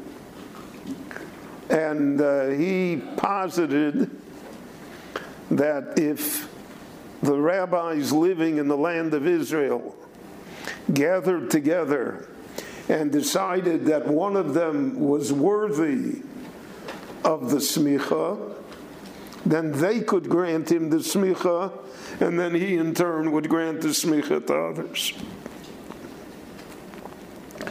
This happened in the 1540s. Rabbi Yaakov Beirav received the smicha, and he gave smicha to others, including Rabbi Yosef Karo, the author of the Shulchan Aruch. But he was opposed by other rabbis in the country, especially the rabbi in Jerusalem. And uh, eventually it became clear that you could not have a Sanhedrin that half the rabbis agreed to and half the rabbis didn't agree to. It would only defeat the purpose. So the idea died. And perhaps that was the idea that inspired Rabbi Yosef Karo to write the Shulchan Aruch. Because if you couldn't have a live Sanhedrin, you could have a book that was the Sanhedrin that decided, so to speak, all matters of Jewish law that were then on the table. In any event, the messianic fervor uh, burst through completely in the Ottoman Empire a hundred years later, when Shabtai Tzvi uh, proclaimed himself to be the Messiah. Now, Shabtai Tzvi lived originally, he was from Egypt, he lived in uh, the land of Israel. Uh, his uh, assistant and publicist was uh, Noson Azosi, Nathan of Gaza. And uh, he established himself as the Jewish Messiah. And uh, approximately a third of the Jewish people believed in him including many great rabbis. And he held court as though he were the Messiah. People traveled from all over the world to see him. Naturally, there was a fee. No Messiah comes cheap. And it, uh, it was the talk of Europe, not only Jewish Europe, but the non Jewish Europe as well. It's mentioned in all the diplomatic uh, messages of the ambassadors of the time uh, that somehow the Jews have a Messiah in the land of Israel. the Sultan uh, tired of the game and he arrested Shabtai Tzvi and he put him in house arrest in Turkey. But uh, Nathan said, uh, This is only a test for the faithful to see if you really believe in him. And only those who really believe in him will be privileged to witness the redemption. And therefore, uh, he uh, continued to be the Messiah. People still came to see him in their in where he was under house arrest. Eventually, the Sultan tired of that as well, and he told Shabtai Tzvi, either you publicly uh, convert to Islam, or I will behead you. So he publicly converted to Islam. And he became a courtier in the Sultan's court. And needless to say, that deflated the Jewish world completely, and it has effect until today. So the Jews remained throughout the 1600s, 1700s in these circumstances under Ottoman rule with a very, very limited population in the land of Israel beginning in the middle of the 1700s, for some reason, because there's no logic to this, and no logic to anything in Jewish history, Jews started to come to the land of Israel. European Jews, Ashkenazic Jews mainly, but Sephardic Jews as well. They came mainly to observe the commandments that exist here in the land of Israel and to be buried here. JM and the AM, we are talking about the uh, Jews in the Ottoman Empire in Palestine, getting to a very interesting part of this conversation, or this lecture, I should say, by Rabbi Berel Wein, and we'll continue with more after Rabbi Goldwasser this morning here at JM in the AM. It's a Monday. Thanks so much for tuning in. Thanks again to everybody for all the Mazel Tov wishes. My big, big thank you to Matis for taking care of the show on Friday while we were at the naming of our granddaughter. Esther Liel, and uh, she's doing well. Baruch Hashem and Mazal Tov to the Segals and the Levinsons and the Weintraubs and the extended families from all of us here at JM and the AM. Um, listener Daniel, who was here a couple of Fridays ago, he says carpool comes in many forms. Today it's driving the older kids to run childcare for the teachers' kids during prep week. Regards from back here in Atlanta. Listen to Danielle. Thank you, Danielle. Feel free to comment on the app. Go to the NSN Nachum Segal Network app for Android and iPhone and comment away. It is a, a Monday morning. A big, big uh, hello to our friends up at Camp Mesorah in Guilford, New York, where we were part of their uh, big end of week video. It was an honor to be part of it as they reviewed the activities of the week and our broadcast from there, which was a lot of fun and really an incredible uh, and exhilarating experience uh, that made it into the videos. That was really cool, and I thank them very much for that. Uh, and I thank all of you for tuning in to our spoken word format here at JM and the AM. We're going to go, of course, through Tisha B'av, which is Sunday, being observed this year on Sunday, even though it's Shabbos. And then uh, we'll be back into our regular format Ezrat Hashem, please God, on Monday morning, right here at JM in the AM. Uh, don't forget our friends at artscroll.com. When you go to artscroll.com, make sure to use promo code radio. Today, we are going to be speaking with Rabbi David Sutton. The book is entitled A Daily Dose of Bitachon, Filling Your Day with Trust and Resilience on Hashem. Um, there's so much in this book. It's it's unbelievable. there's just so much and we can't recommend this highly enough. This is a topic that I've been discussing on the air in a variety of forms in recent weeks. And um, Rabbi Sutton, based on Shar Bitachon, has put together an incredible book entitled A Daily Dose of Bitachon, A Daily Dose of Faith. Um, anyway, so uh, we speak to him at eight o'clock this morning. A half hour from now, we speak to Rabbi Sutton on the air here at JM in the AM, and we're very, very much looking forward to that. Very, very much looking forward to his appearance here on JM in the AM. We'll have that uh, for you coming up at 8 o'clock. Go to artscroll.com. If you order a daily dose of bitachon or anything you order at artscroll.com, make sure to use promo code radio for your free shipping and your discount. Make sure to use promo code radio at artscroll.com. Rabbi David Goldwasser's words, Zechon Nishmas Harav Zebin Yosef Alevi, and Zechon Nishmas Esther Basar Yosef. Here is Rabbi David Goldwasser with Morning Chizuk. Good morning. On the day when the enemies entered into the city of Yerushalayim, they destroyed the base of Hamikdash. However, there was one Jew who was living outside Yerushalayim. He was plowing the earth with his cow. Suddenly, the cow fell on the ground. He was groaning and did not want to move. The man was frustrated and he kept striking the cow, but the cow didn't want to get up. Then he heard a voice call out, What do you want from the cow? Leave her alone.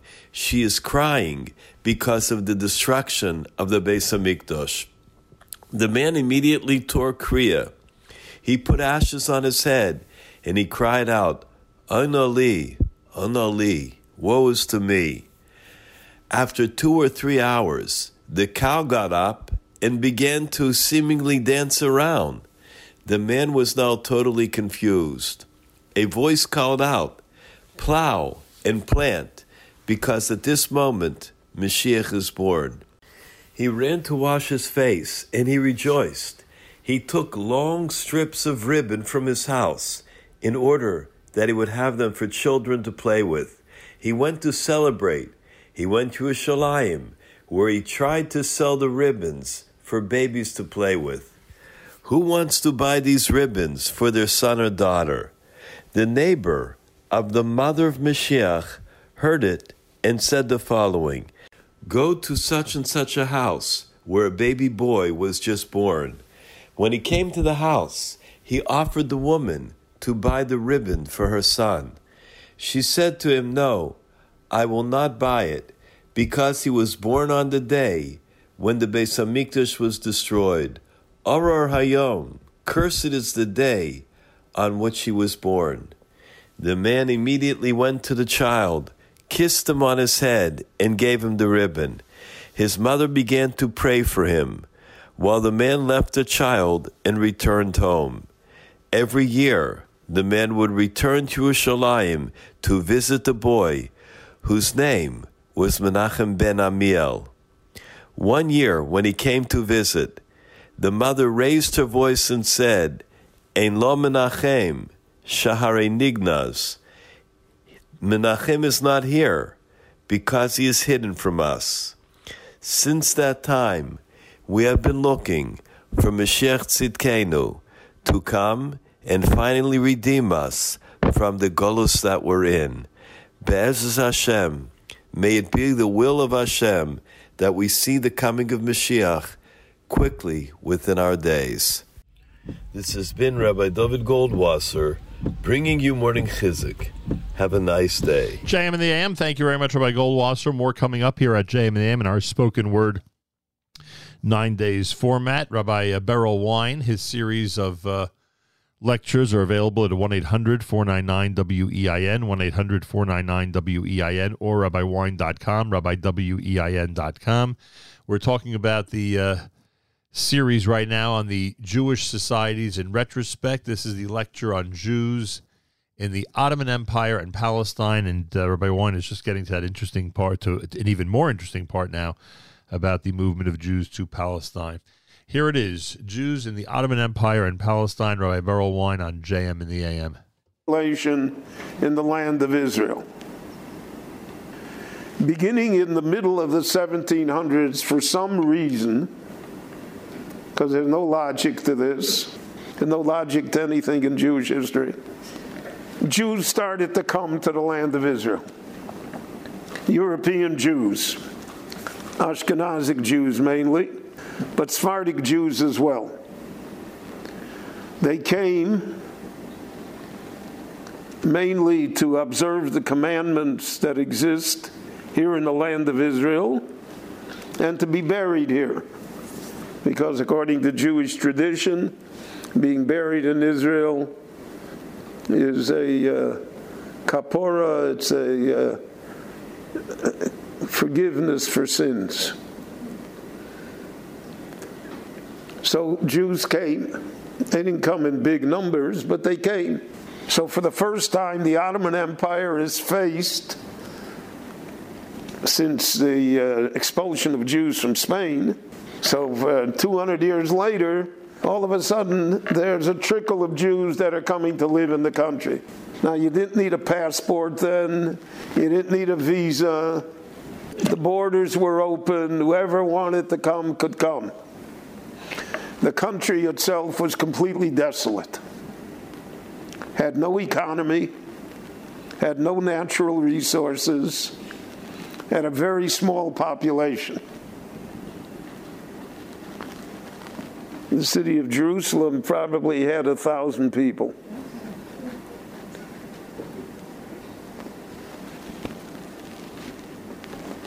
And uh, the uh, main other cities, Svat, Tiberias, Hebron, were equally as small. And they were not Jewish.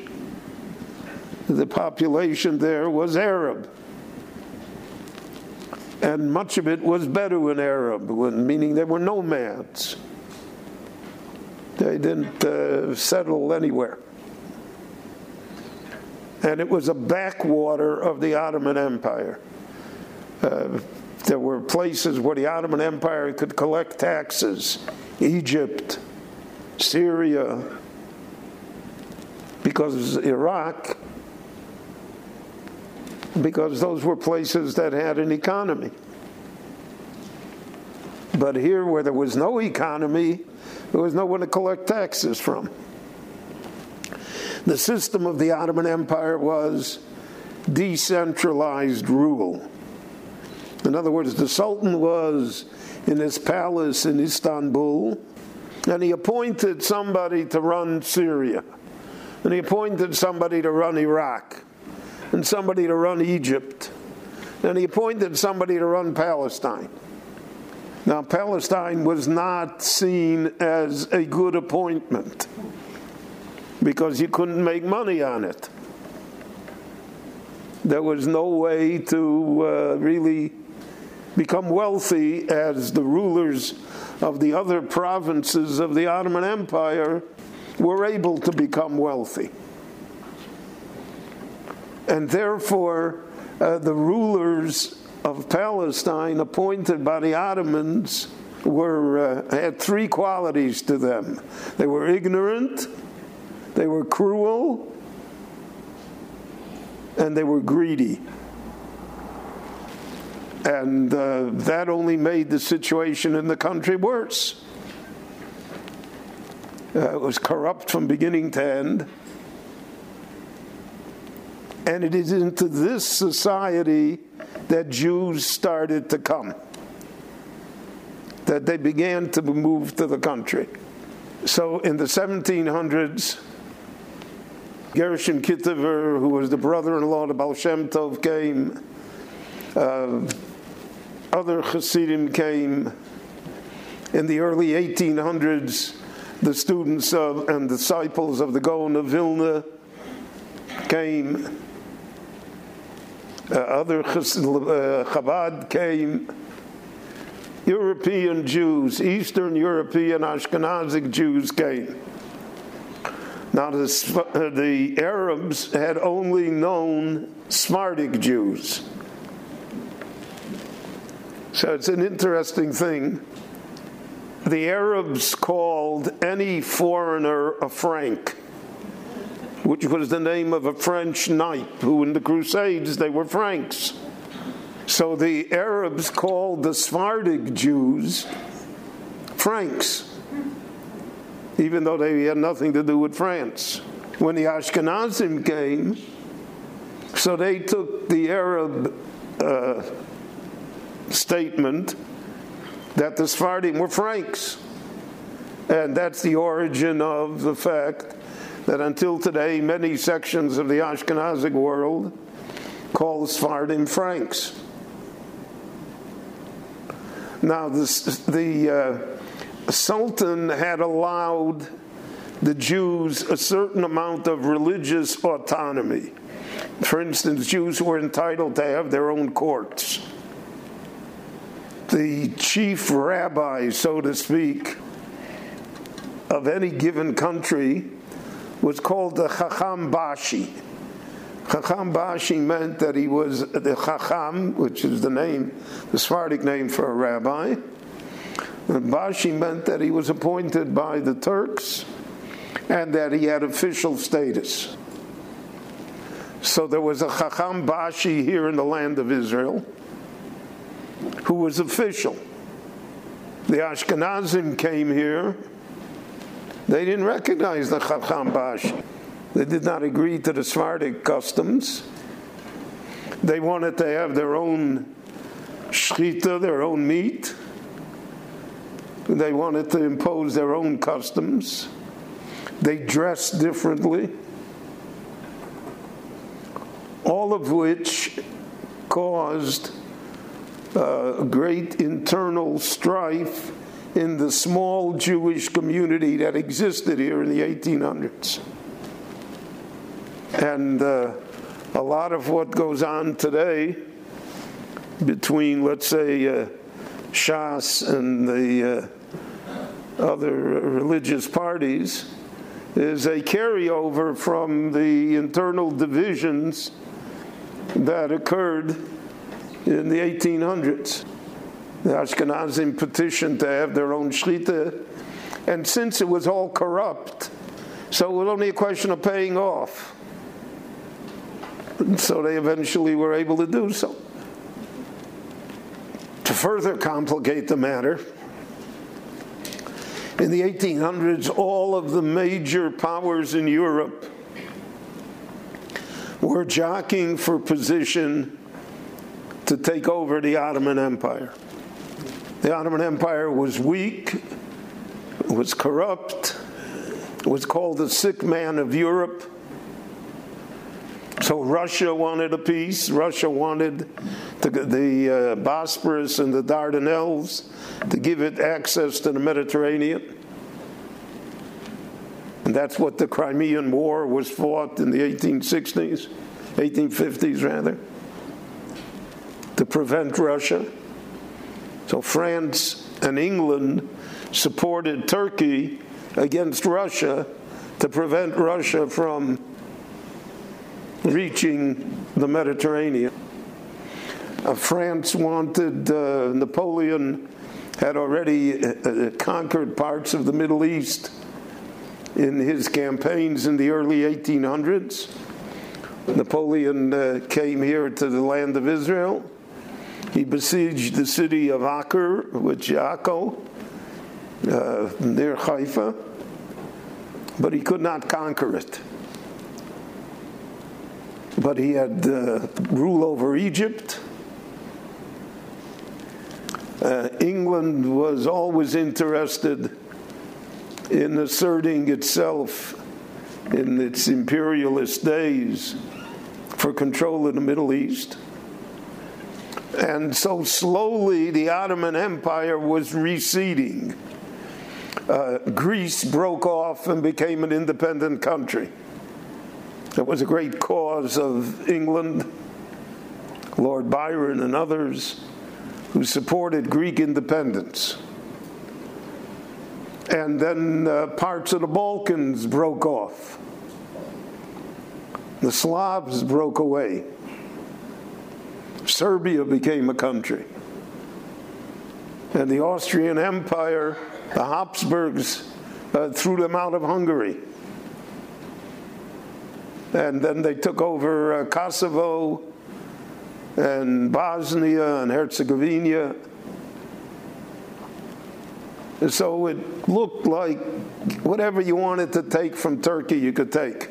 The Ottoman Empire was, uh, for all purposes, uh, a dead man walking. And now the Jews came into the country, small in number, but they were coming. There were uh, uh, 25, 30,000 Jews in the country already. And uh, we all know that uh, 25, 30,000 Jews make noise like 130,000. And since there never were any accurate numbers or population figures, etc., it posed a problem to the Ottoman Empire. Because it's all right to have dhimmis, but these people, first of all, they didn't speak Arabic and they didn't want to speak Arabic. They didn't speak Turkish. They had no intention of assimilating into the general population. They had no respect for the Turkish government. So, what are you supposed to do with them? But the Jews were uh, fortunate, uh, if we could use that word, because of the fact that all of the European powers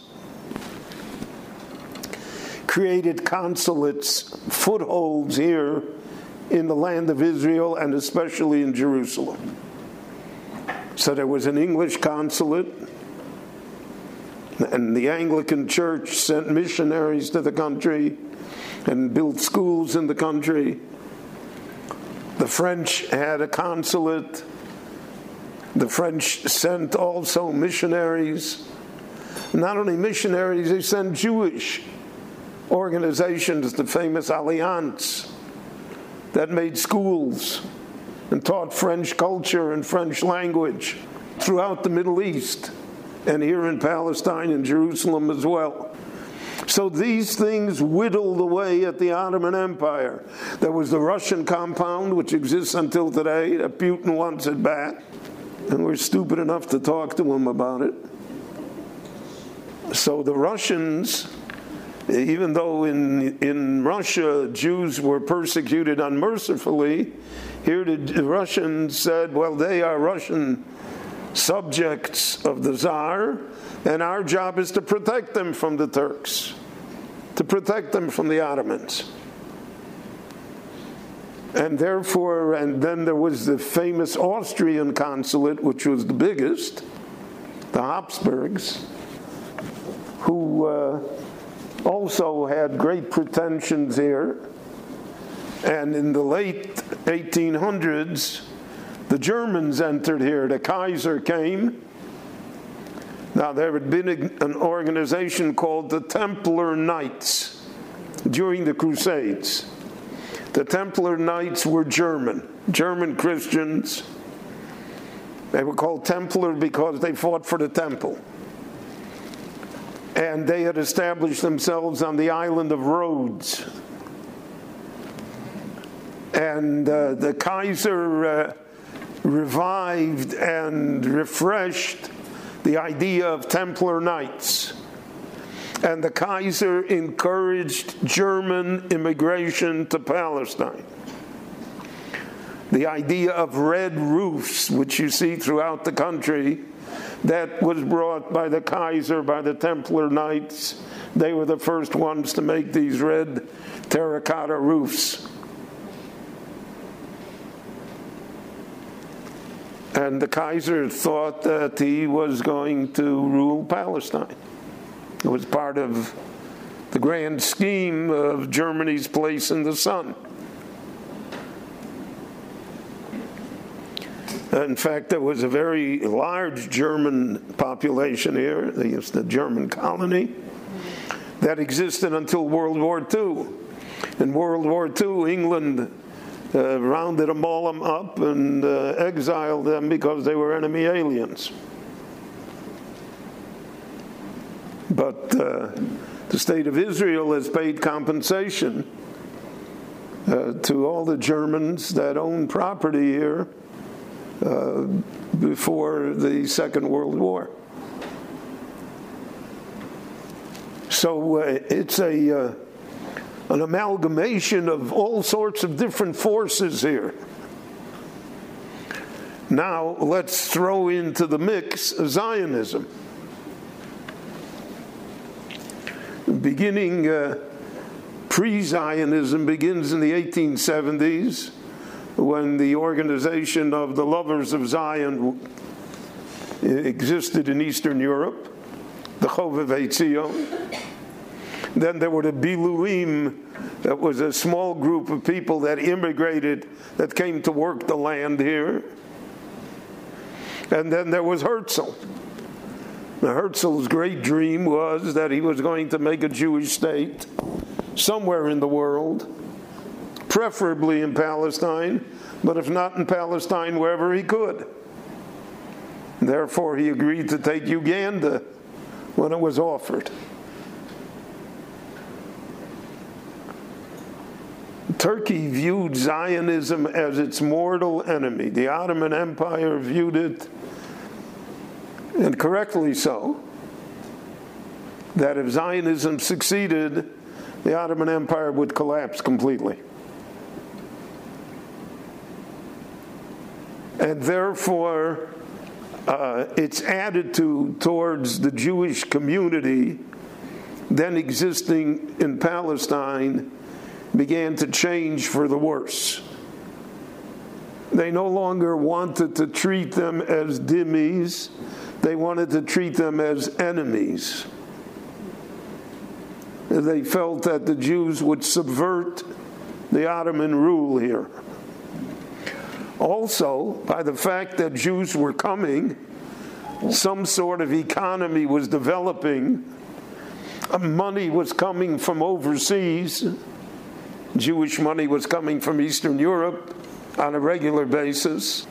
And the Zionist movement uh, created organizations such as the Jewish National Fund and the Keren HaYesod, which was investing money in the country, purchasing land. And the, Ottoman Empire saw all of this as subverting them, destroying their. Uh, hegemony over the country. They wouldn't be able to control it. And therefore, uh, beginning in 1900, for the 15, uh, 20 years till England took over the country, the, the Ottoman Empire instituted a reign of terror here against the Jews. So that the early Jewish settlements, Merchavia and the other ones in the Galil, the Jews who lived in Jaffa and the Jews who lived here in Jerusalem lived under terrible conditions of poverty, and the Turks stirred up the Arabs with promises of booty and loot. And uh, now you had, if not pogroms, but you had armed attacks on a regular basis. There were two responses by the Jews. One was to try and negotiate with the Turks, to, so to speak, try and prove their loyalty. The other one, which was favored by the Zionists and uh, especially by the new Zionists that were coming here to who were not religious, who were basically left wing idealists, was that they were going to defend themselves.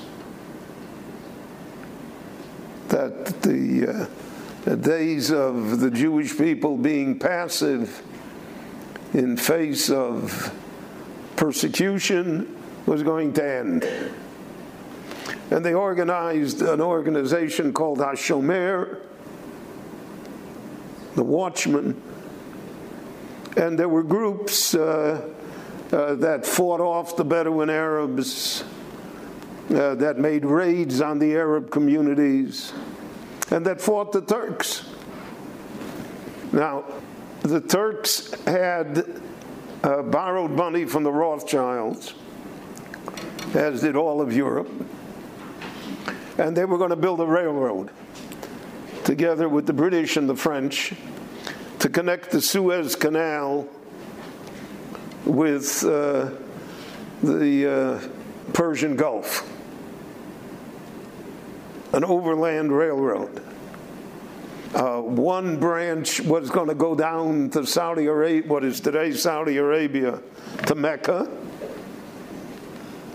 But the main branch was to go through Syria, over what is present day Lebanon, down through where Rosh Hanikra is, down the coast of Palestine, into Egypt, into Alexandria, and eventually to link up with the Suez Canal.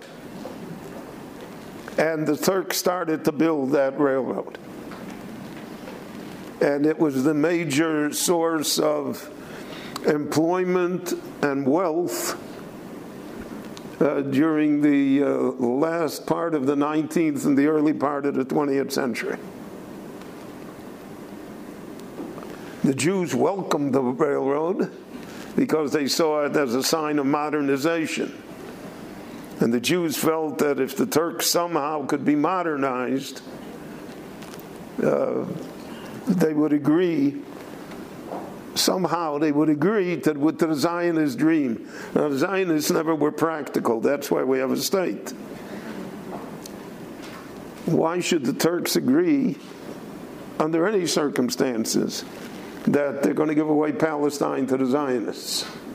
But that was the belief, just as the belief was later that England was going to give it to you.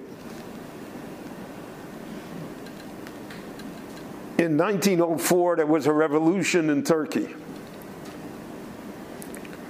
And a group called the Young Turks came to power. They were nationalists. Uh, they wanted the Sultan and the old ways gone. They wanted to modernize the country. To paraphrase someone, they wanted to make Turkey great again.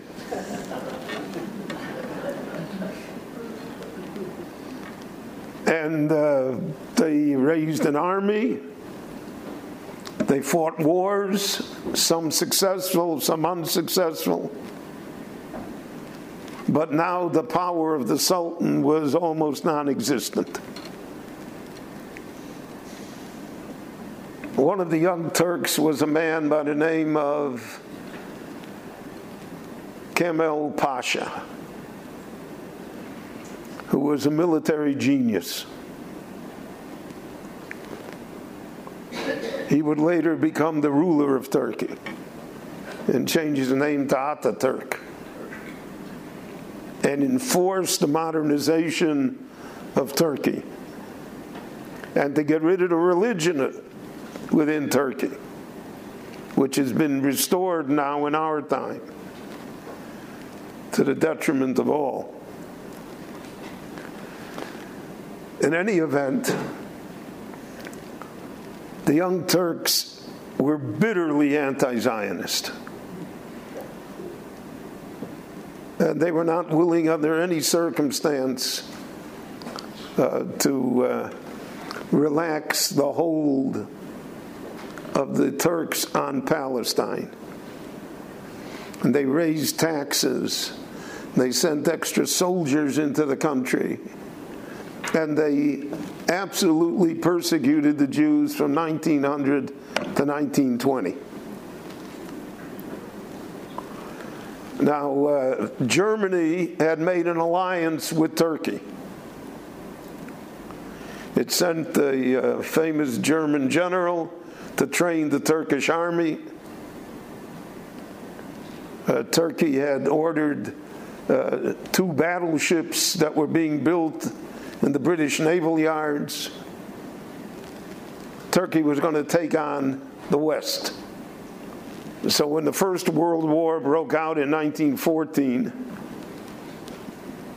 after it had been two Balkan wars in 1912 and 1913, at which Turkey was defeated both times, the uh, British took the battleships away from Turkey.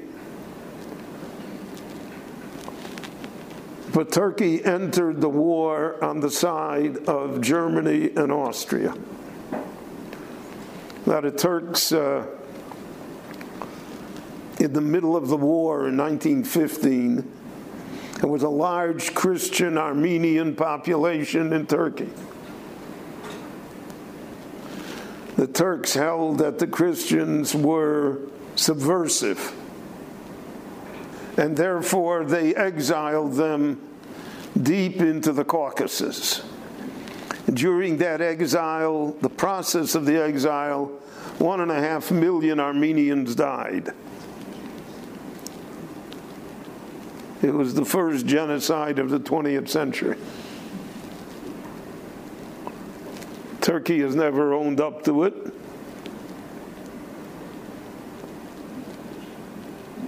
And it's a sore point always between all the countries that have relations with Turkey. It's a subject that cannot be raised. They didn't do anything even though we have movies of what they did them. In any event, uh, Turkey tried to invade Russia. Russia was then with France and England, the Allies. So it tried to invade Russia from the south. And it met disaster. So the Allies thought that Turkey's a pushover. And therefore, Churchill came up with the harebrained scheme that he was going to invade Turkey through the peninsula of Gallipoli. But the problem is, Gallipoli was commanded by Kemal Pasha, who was a tremendously skillful general. And the uh, Allies uh, did not possess his equal and Gallipoli turned into an Allied disaster. Such a disaster that Churchill had to resign from the war cabinet.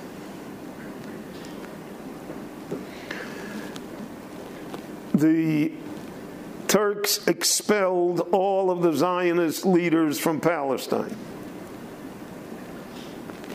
The Ben Gurion was in New York. Kook was in Switzerland. We will continue and actually we'll conclude this lecture with our Berel Wein and our spoken word uh, format during the nine days coming up here at JM in the AM. Uh, the lecture that uh, we are in the midst of right now uh, Jews in the Ottoman Empire and Palestine. And Rabbi Wein will conclude this lecture for us later on in the 8 o'clock hour. Information about his lectures 1 800 499 WEIN and rabbiwein.com, rabbi WEIN Com. It's America's one and only Jewish Moments in the Morning radio program, heard on listeners sponsored digital radio around the world, the web at NachumSegal.com, on the Segal Network, and of course on the beloved NSN app. We've been reminding everybody that when you order from our friends at ArtScroll, make sure to use promo code radio.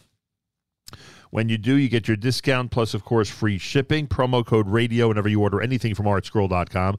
ArtScroll is responsible for the brand new book, which I have. Uh, I've been gobbling up. I've been internalizing it. It's called A Daily Dose of Bitachon, filling your day with trust and reliance on Hashem.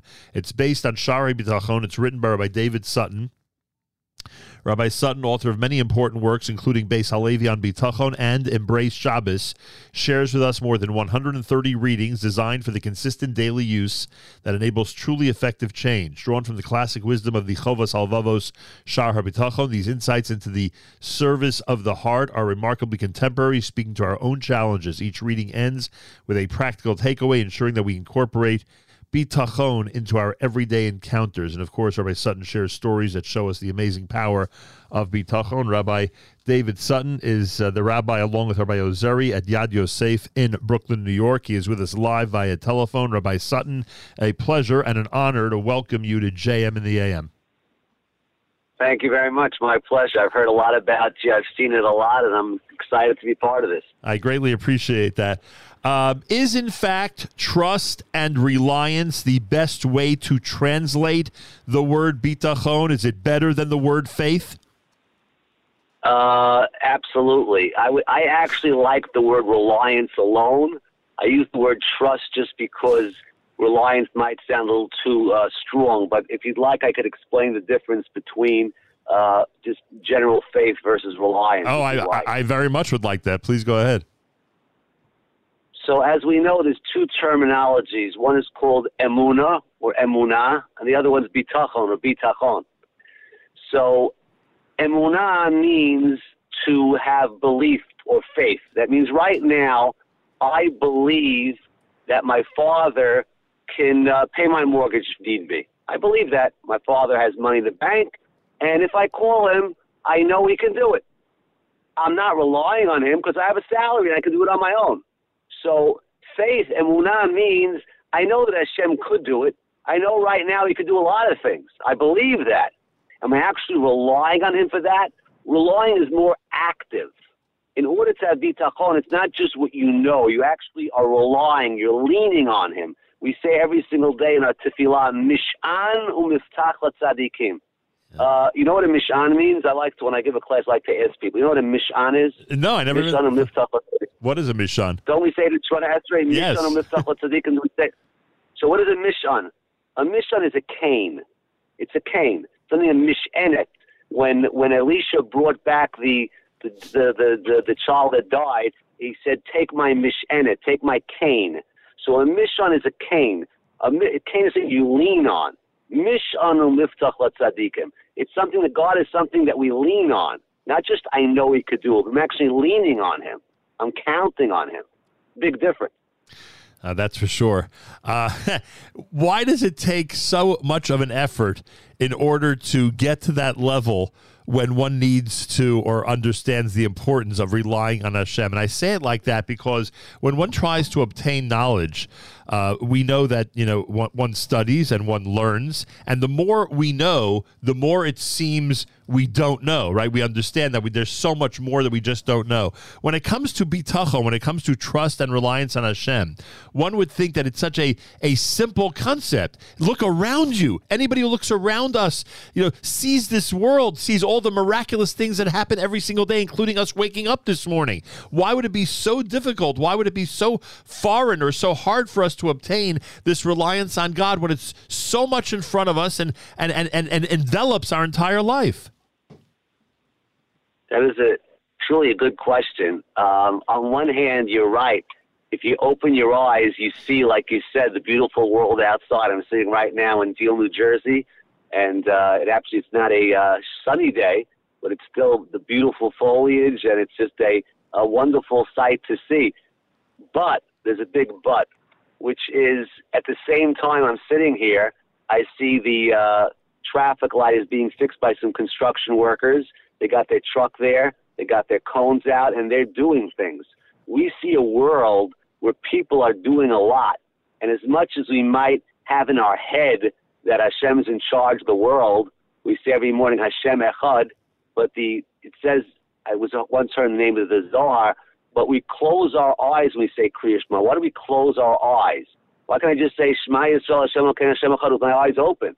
And the answer is because everything we see with our eyes is really contrary. We're getting constant messages that if I don't go to work, I don't make money. If I don't go to the doctor, I don't get better. If I don't go to the lawyer, I don't win the case.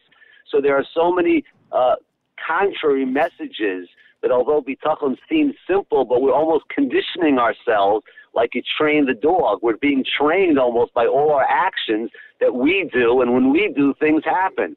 And now to counter that with our bitachon, it's really a challenge.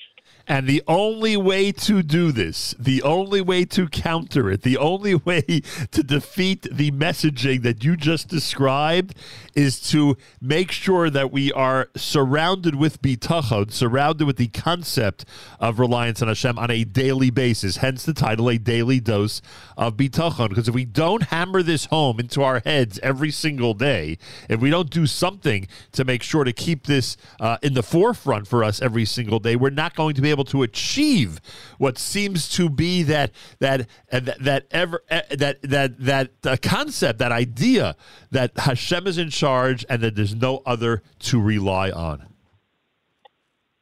Correct. We actually say it in Aleinu L'Shabeach every day. V'yadata hayom v'ashevot l'alecha. Know today, put it on your heart, Hashem Elokim etc., that God is in charge, nothing else but Him. Ain't all, there's nothing else but Him. But it says v'yadata hayom. Know today. And what do the rabbis say on that? It means every single day. We say in Aleinu L'Shabeach every day, I need a daily dose. V'yadata hayom. That's it's right. not enough to have it in your head, but shevot levavecha, put it into your heart, which is another big challenge. You started off talking about knowledge. Right. Knowledge is a great thing, but to go from your brain to your heart, Rav Itzel of Peterburg said, is like going from the heavens to the earth. The gap, the space between your head and your heart is light years. It's And- light years. And I, So v'yadata and I wonder if the Hayom in Vayadata Hayom also refers to the fact, in a way, that today is all we have. Hashem has proven to us through all the yesterdays that He's there for us, and we rely on the fact that tomorrow and you know henceforth He's going to be there for us. That that He's going to make sure that sun rises every single day for us, and please God that we'll be able to say Modeh Ani and thank Him for our for our neshama. You know, every single morning henceforth, please God everyone should be well. But today is all we have. Today, today is the day that we have to concentrate on and make sure to to address. Well, that's that's beautiful. He's saying about today is the day, because part of bitachon is don't think about the future. Bitachon means right now people are worried, people are miserable about what's going to be with my stock portfolio, what's going to be with my business, what's going to be all the what's going to be. Let's look at today. What's your today look like? You had breakfast already, you had your cup of coffee, you have a bed, you have your family. Today is a great day. We get miserable because of tomorrow's. Tomorrow is the not even here today. Like it says, Al tid'ag sarat machar. Ben Sirah, quoting the Manai of Amot, says, don't worry about tomorrow's problem. Tomorrow's problem's not here. We get stuck in tomorrow. What's going to be? You, today you're basking and bathing in God's kindness right now. The point that you said is really a huge. I, I got a good quote uh, of Nachum Segal in a new pshat of Hayom. That's your own pshat. I mean, I, I I incorporated it into the you know. There's so many great sayings in both the Jewish and secular world that remind us to concentrate only on today. You know, there's yesterday is gone, tomorrow is uh, you know some would say a promissory note. Today's all we got, so to speak. So I guess I incorporated some of that into that thought. It's interesting as a side note, not related to Bitachon, but the Vilna Gaon says, quoted by the Chafetz Chaim and Rabbi Yerucham Levovitz, when a person gets up in the morning, he should say the following three things. I only have today. I only have this daf Gemara, and the only person in the world that's learning is me. Because we always think, oh, there's somebody else. Oh, there's tomorrow. Oh, there's so much to do. No. It's you, it's today, and what you have to do today. That's the whole story. Yeah. But that's an aside. Sometimes takes a lifetime to incorporate that. Sometimes takes a lifetime. Absolutely. Sometimes takes a lifetime to work on that, and and frankly, the Shar B'Tachon. I look, I've, I've spoken about Shar B'Tachon many many times on the air, and those who've written about Shar B'Tachon have been invited, and we've had these conversations on the air. It, it is unbelievable. Those who've never explored it uh, should really take out the text and and understand what the uh, Chovas Halvavos is about, and how the Shar B'Tachon is such a centerpiece uh, to, to his writing and to his legacy. Uh, but look, look, the the basic point is that. Um, uh, that we have a father in heaven who takes care of us like like a father would, like a really, really, really reliable father would. you know, the best father imaginable. And it is sometimes difficult to remember that, and that's why we need daily reminders about it. And that's why this book is so important. The book is entitled "The Daily Dose of Bitachon: Filling Your Day with Trust and Reliance on Hashem." By David Sutton is with us live via telephone. He is the author of the book. It's an ArtScroll selection. Go to artscroll.com and. Uh, and you'll see how this will enhance uh, every single day for you. Um, the uh, you give a lot of examples, a lot of different directions of how people can go about uh, incorporating bitachon into their uh, uh, into their lives, including these practical takeaways that are in every single uh, chapter that you write. And one of the things I found interesting, obviously we can't do all of them, but one of the things I found interesting, uh, one of your takeaways is when a Torah obligation comes your way that makes you want to say, "Why Hashem? What did I do to deserve this?" Realize that Hashem really is viewing you as deserving of the opportunity to meet a challenge with bitachon, to do a mitzvah, and to earn merit. I mean, you would argue, and I guess the Shar bitachon, Chovas Alvavos would argue that certain mitzvos are literally incorporated into our lives in order to increase our reliance on and our devotion to God.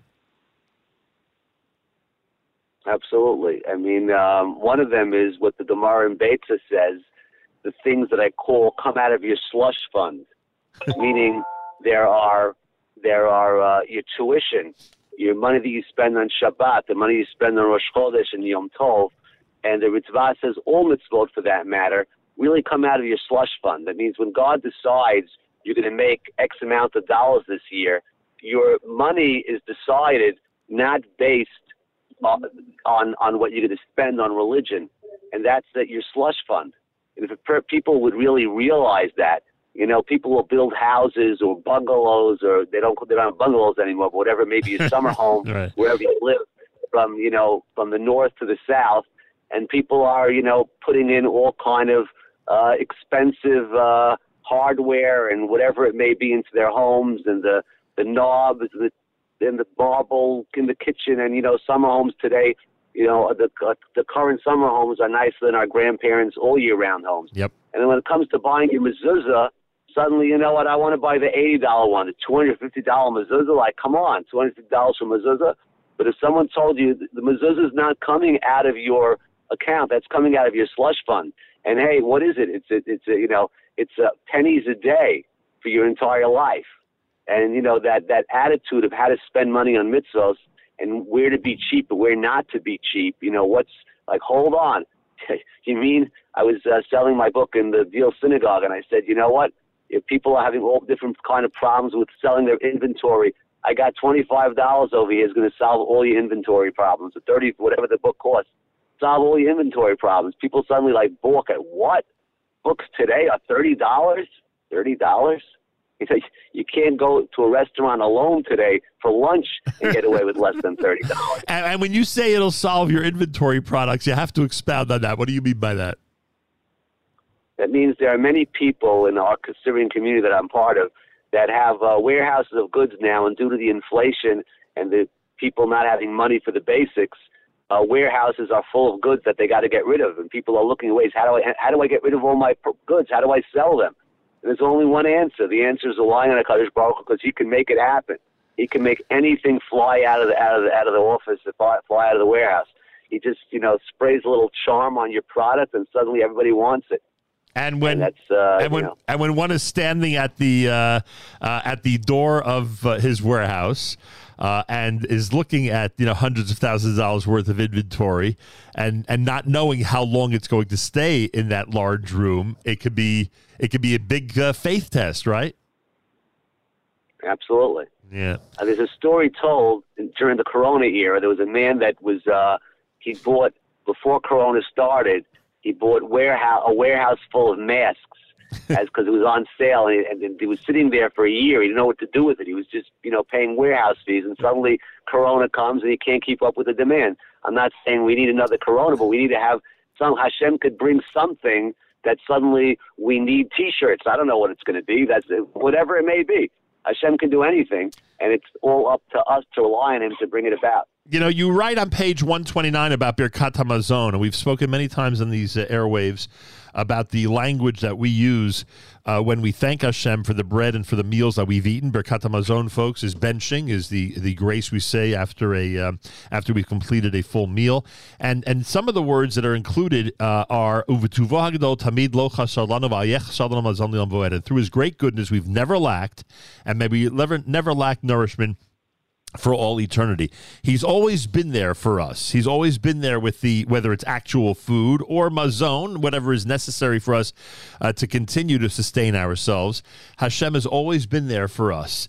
And we say this every single time we bench. We say this every single time we've completed a meal. And yet again, it is so difficult to internalize. Now, one of the tips that you actually give is to increase our concentration on Birkat Hamazon and recite that first bracha, that opening paragraph, but you know, slowing down and concentrating on it as much as possible. That can be, uh, you know, hopefully that'll become a habit for people to focus on and to, you know, understand that he that he with a big H is always there for us. Why is that paragraph so vital?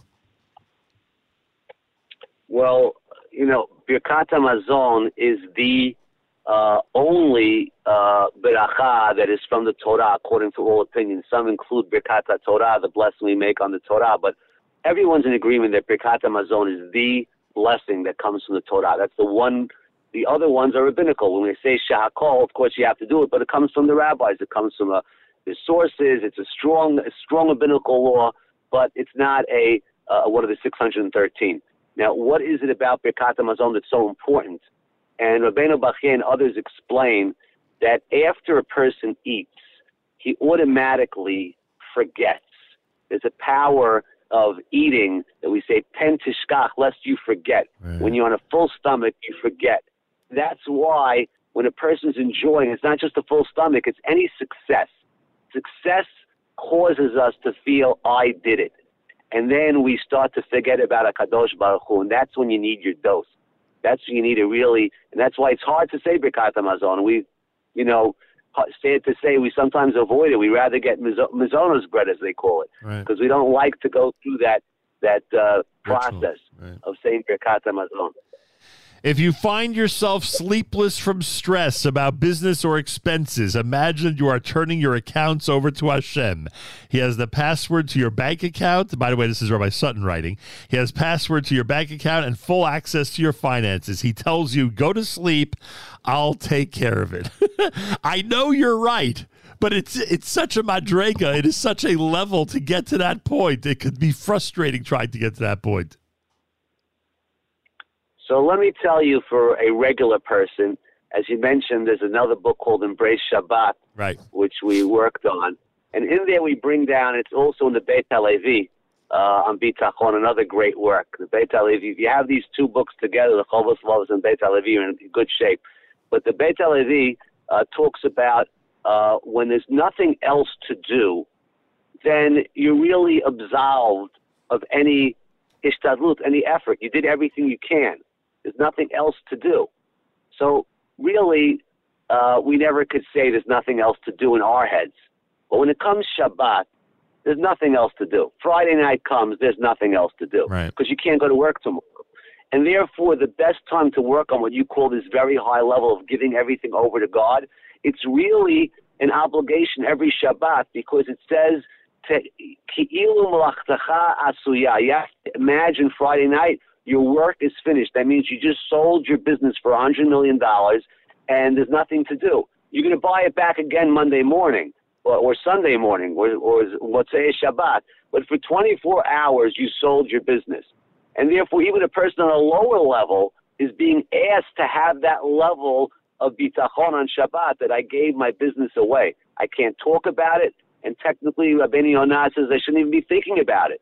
And that's an opportunity to work on that high level at least once a week because there really is nothing to do. Even if we have to do Ishtadlut during the week, we might have to think about it during the week. But Hashem told you on Shabbat it's unnecessary. Don't do anything. The boss is telling you take the day off. Don't do anything. And that's a good training ground for this concept. Yeah, I hear that.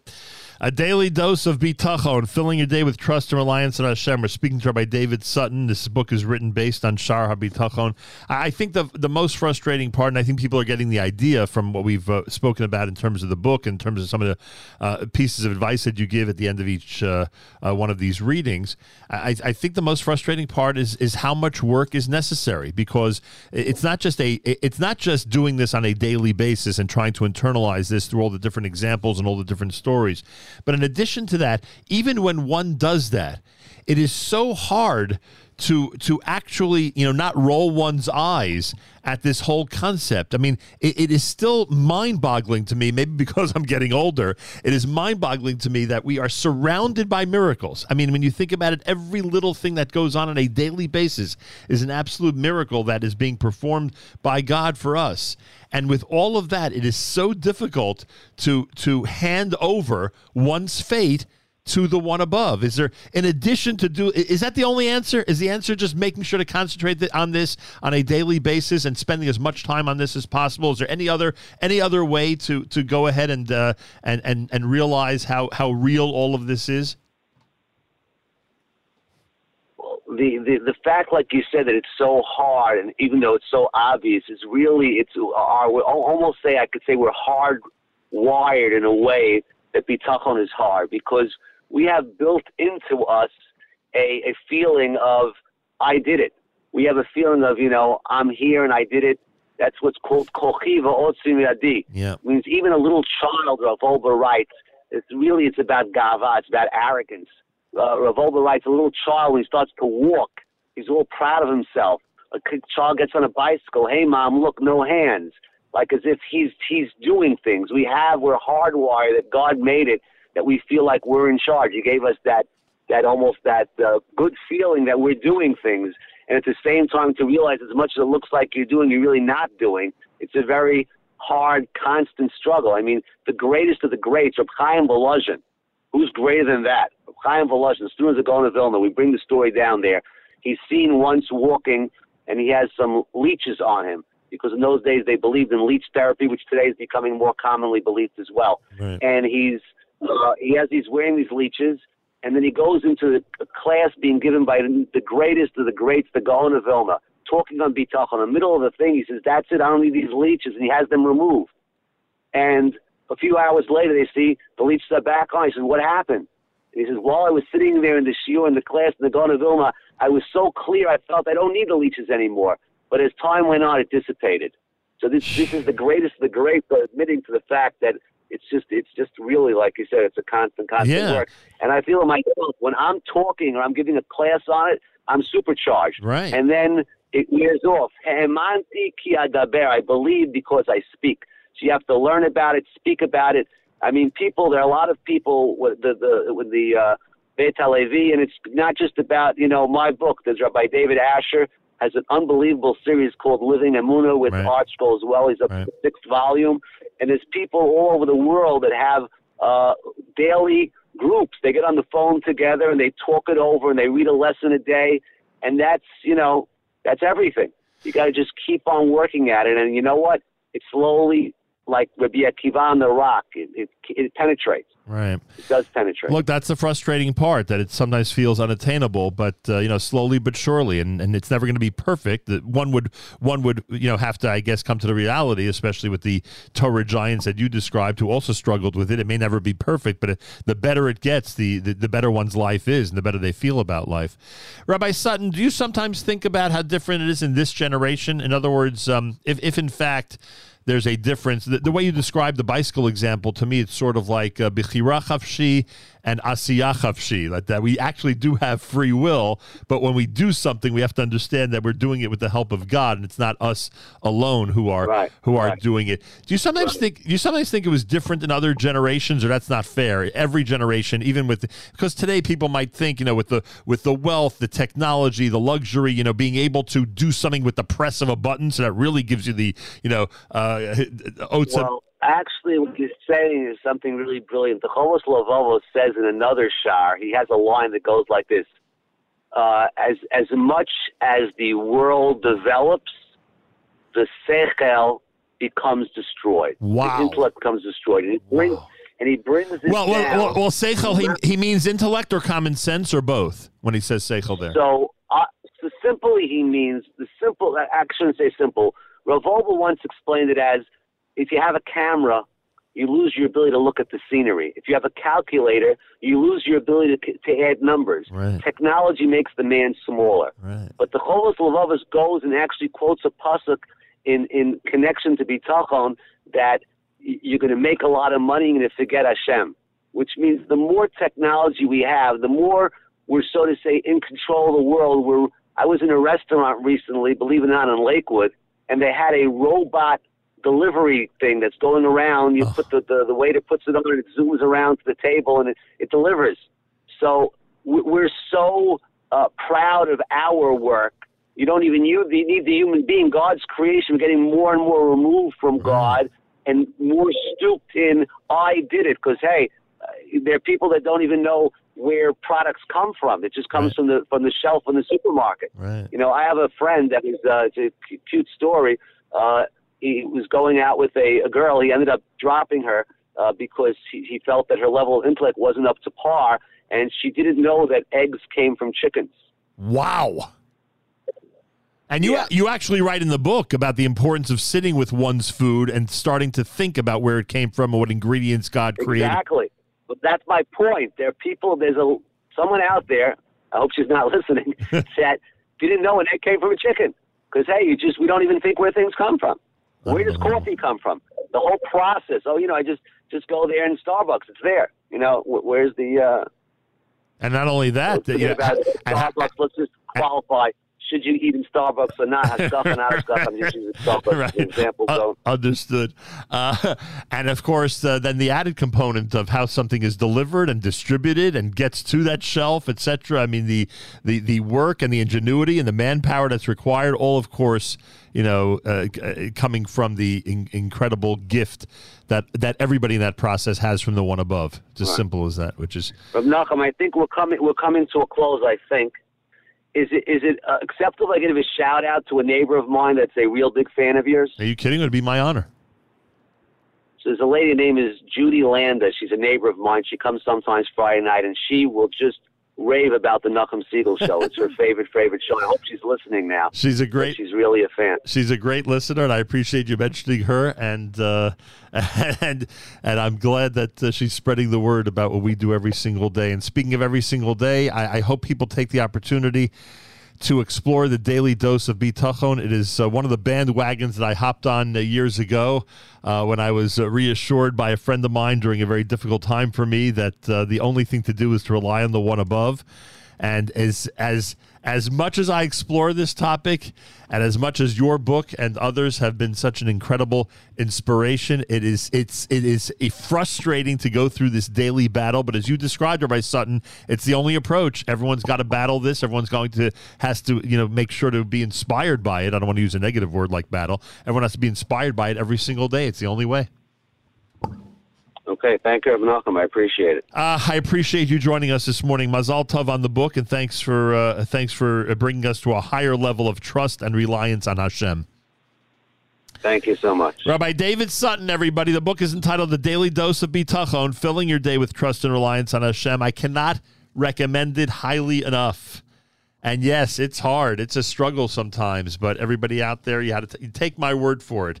Uh, no matter how old or young you are, it is worth uh, doing this on a daily basis and making sure to keep in the uh, in the forefront of our minds who, in fact, is in charge and who we rely on on a daily basis, seven days a week, every single day of the year. Reliance on Hashem is the only way. And uh, a big Yeshua by David Sutton. Go to artscroll.com. Make sure to use promo code radio when you do, when you order anything from artscroll.com, including the brand new book of David Sutton. A major discount plus free shipping when you use promo code radio. Make sure to do that. More coming up. You're listening to a, uh JMNAM broadcast for a for a uh, Monday morning. Uh, I want to thank everybody that has been uh, sending us wonderful wishes from around the world through the app and through email and many, many other methods. These days, you have a million different methods. Um, Mazal Tov to uh, Kayla and Benjamin Segal, proud parents of uh, our brand new granddaughter, um, Esther Liel, uh, who was born Thursday night, was named Friday on Rosh Chodesh, and that's why Matis was in on Friday. And I, I can't thank Matis enough. Always there for us. Good times, bad times, always there, as uh, so many staff members and volunteers are for us here at the Nachum Segal Network. So a big thank you to Matis for sitting in at the last minute so we could be at the baby naming. And of course, to the uh, extended Levinson and Segal families, to uh, Naomi and Stephen Levinson and Woodmere, also celebrating their first grandchild, and uh, to my uh, in laws and all the uh, great grandparents out there, to uh, Gail and Itzy Weintraub, and to the extended family on the Segal and um, and Levinson sides. We say Mazal Tov from all of us here at JM and the AM. What an amazing and incredible uh, and wonderful uh, simcha this is. And I thank all of you for again sharing in it with us the same way you've shared in so many great smachot with us over the years. All right, let's conclude the lecture by, by Berel Wein. Uh, he's uh, speaking to us uh, about a uh, topic entitled Jewish Societies in Retrospect. This is Jews in the Ottoman Empire and Palestine. Rabbi Berel Wein on a Monday morning broadcast at JM in the AM. And therefore, and then there was the famous Austrian consulate, which was the biggest, the Habsburgs, who uh, also had great pretensions here. And in the late 1800s, 1800s, the Germans entered here. The Kaiser came, Now, there had been a- an organization called the Templar Knights during the Crusades. The Templar Knights were German, German Christians. They were called Templar because they fought for the temple. And they had established themselves on the island of Rhodes. And uh, the Kaiser uh, revived and refreshed the idea of Templar Knights. And the Kaiser encouraged German immigration to Palestine. The idea of red roofs, which you see throughout the country, that was brought by the Kaiser, by the Templar Knights. They were the first ones to make these red terracotta roofs. And the Kaiser thought that he was going to rule Palestine. It was part of the grand scheme of Germany's place in the sun. In fact, there was a very large German population here, the, the German colony, that existed until World War II. In World War II, England uh, rounded them all up and uh, exiled them because they were enemy aliens. But uh, the state of Israel has paid compensation uh, to all the Germans that own property here uh, before the Second World War. So uh, it's a uh, an amalgamation of all sorts of different forces here. Now let's throw into the mix Zionism. Beginning uh, pre Zionism begins in the 1870s when the organization of the Lovers of Zion existed in Eastern Europe, the Chovevei Tzion. Then there were the Biluim, that was a small group of people that immigrated, that came to work the land here. And then there was Herzl.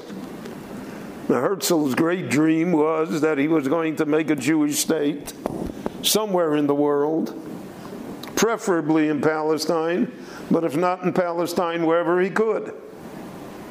Therefore, he agreed to take Uganda when it was offered. Turkey viewed Zionism as its mortal enemy. The Ottoman Empire viewed it, and correctly so, that if Zionism succeeded, the Ottoman Empire would collapse completely. And therefore, uh, its attitude towards the Jewish community then existing in Palestine began to change for the worse. They no longer wanted to treat them as dhimmis, they wanted to treat them as enemies. They felt that the Jews would subvert the Ottoman rule here. Also, by the fact that Jews were coming, some sort of economy was developing, money was coming from overseas Jewish money was coming from Eastern Europe on a regular basis. And the Zionist movement uh, created organizations such as the Jewish National Fund and the Keren HaYesod, which was investing money in the country, purchasing land. And the, the Ottoman Empire saw all of this as subverting them, destroying their. Uh, hegemony over the country. They wouldn't be able to control it.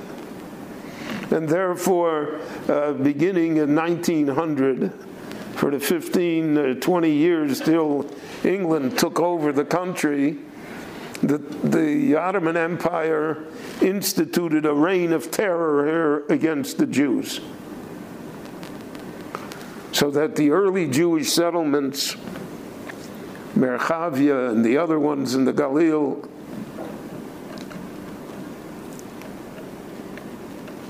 Jews who lived in Jaffa and the Jews who lived here in Jerusalem lived under terrible conditions of poverty, and the Turks stirred up the Arabs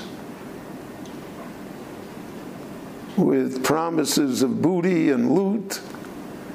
And uh, now you had, if not pogroms, but you had armed attacks on a regular basis. There were two responses by the Jews. One was to try and negotiate with the Turks, to, so to speak, try and prove their loyalty. The other one, which was favored by the Zionists and uh, especially by the new Zionists that were coming here to, who were not religious, who were basically left wing idealists, was that they were going to defend themselves. That the uh, the days of the Jewish people being passive in face of persecution was going to end. And they organized an organization called Hashomer, the Watchman. And there were groups uh, uh, that fought off the Bedouin Arabs, uh, that made raids on the Arab communities and that fought the Turks. Now, the Turks had uh, borrowed money from the Rothschilds, as did all of Europe, and they were going to build a railroad together with the British and the French to connect the Suez Canal with uh, the uh, Persian Gulf an overland railroad. Uh, one branch was going to go down to Saudi Arabia, what is today Saudi Arabia, to Mecca. But the main branch was to go through Syria, over what is present day Lebanon, down through where Rosh Hanikra is, down the coast of Palestine, into Egypt, into Alexandria, and eventually to link up with the Suez Canal.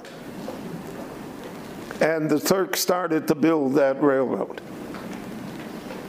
And it was the major source of employment and wealth uh, during the uh, last part of the 19th and the early part of the 20th century.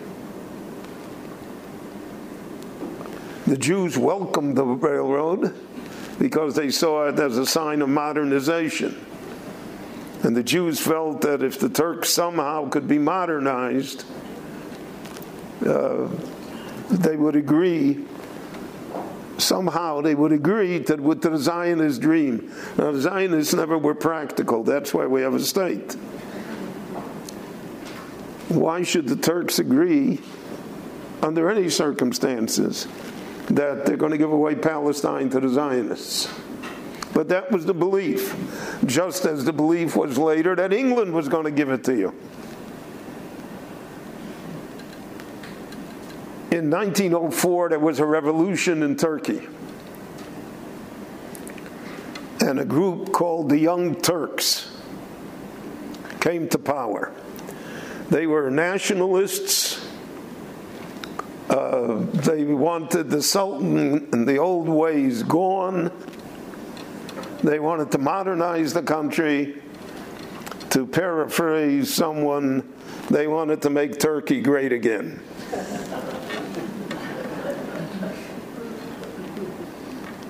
And uh, they raised an army. They fought wars, some successful, some unsuccessful. But now the power of the Sultan was almost non existent. One of the young Turks was a man by the name of Kemal Pasha, was a military genius. He would later become the ruler of Turkey. and change his name to Ataturk and enforce the modernization of Turkey and to get rid of the religion within Turkey, which has been restored now in our time to the detriment of all. In any event, the Young Turks were bitterly anti Zionist. And they were not willing, under any circumstance, uh, to uh, relax the hold of the Turks on Palestine. And they raised taxes, they sent extra soldiers into the country, and they absolutely persecuted the Jews from 1900 to 1920. Now, uh, Germany had made an alliance with Turkey. It sent the uh, famous German general to train the Turkish army. Uh, Turkey had ordered uh, two battleships that were being built in the British naval yards. Turkey was going to take on the West. So when the First World War broke out in 1914, after it had been two Balkan wars in 1912 and 1913, at which Turkey was defeated both times, the uh, British took the battleships away from Turkey But Turkey entered the war on the side of Germany and Austria. Now, the Turks, uh, in the middle of the war in 1915, there was a large Christian Armenian population in Turkey. The Turks held that the Christians were subversive and therefore they exiled them deep into the Caucasus. During that exile, the process of the exile, one and a half million Armenians died. It was the first genocide of the 20th century. Turkey has never owned up to it.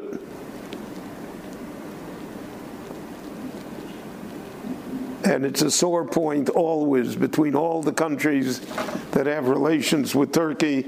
It's a subject that cannot be raised. They didn't do anything. Even though we have movies of what they did them. In any event, uh, Turkey tried to invade Russia.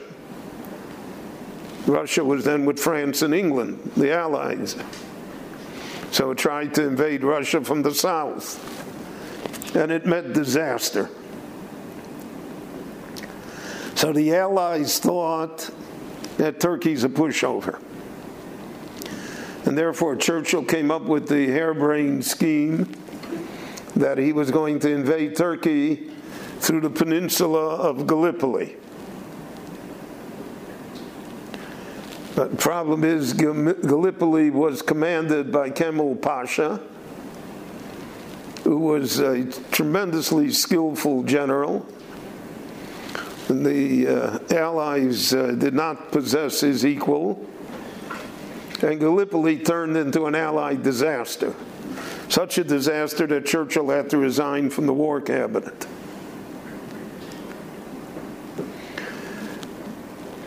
The Turks expelled all of the Zionist leaders from Palestine.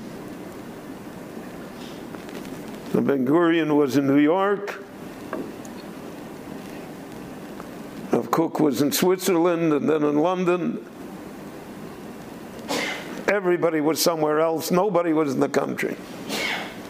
And the whole Zionist enterprise, so to speak, teetered because uh, it had no leadership and there was no immigration.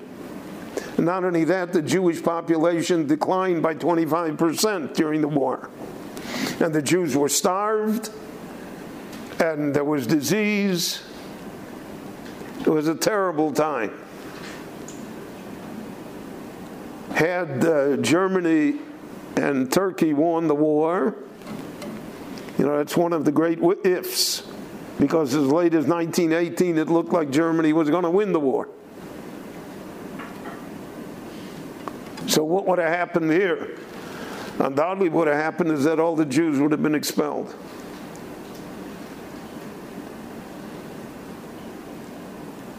Certainly, the European Jews. But Turkey did not win the war. And out of the war came the Balfour Declaration and later the British Mandate and the greatest revival of the Zionist movement that they could have ever imagined. Now, when England took over, and we still have vestiges of that today,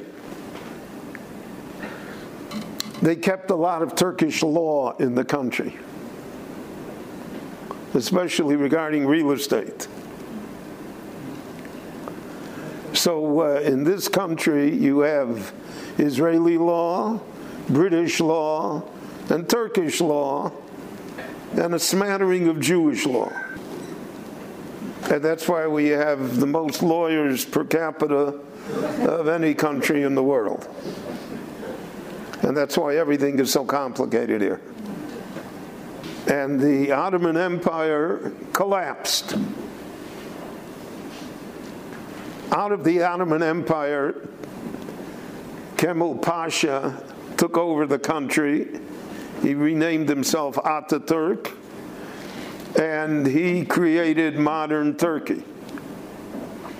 Greece attempted to invade Turkey and take territory. And uh, Ataturk defeated them, took back all the territory. But out of the Ottoman Empire were carved artificial countries which exist until today Iraq, Lebanon, Syria, Jordan,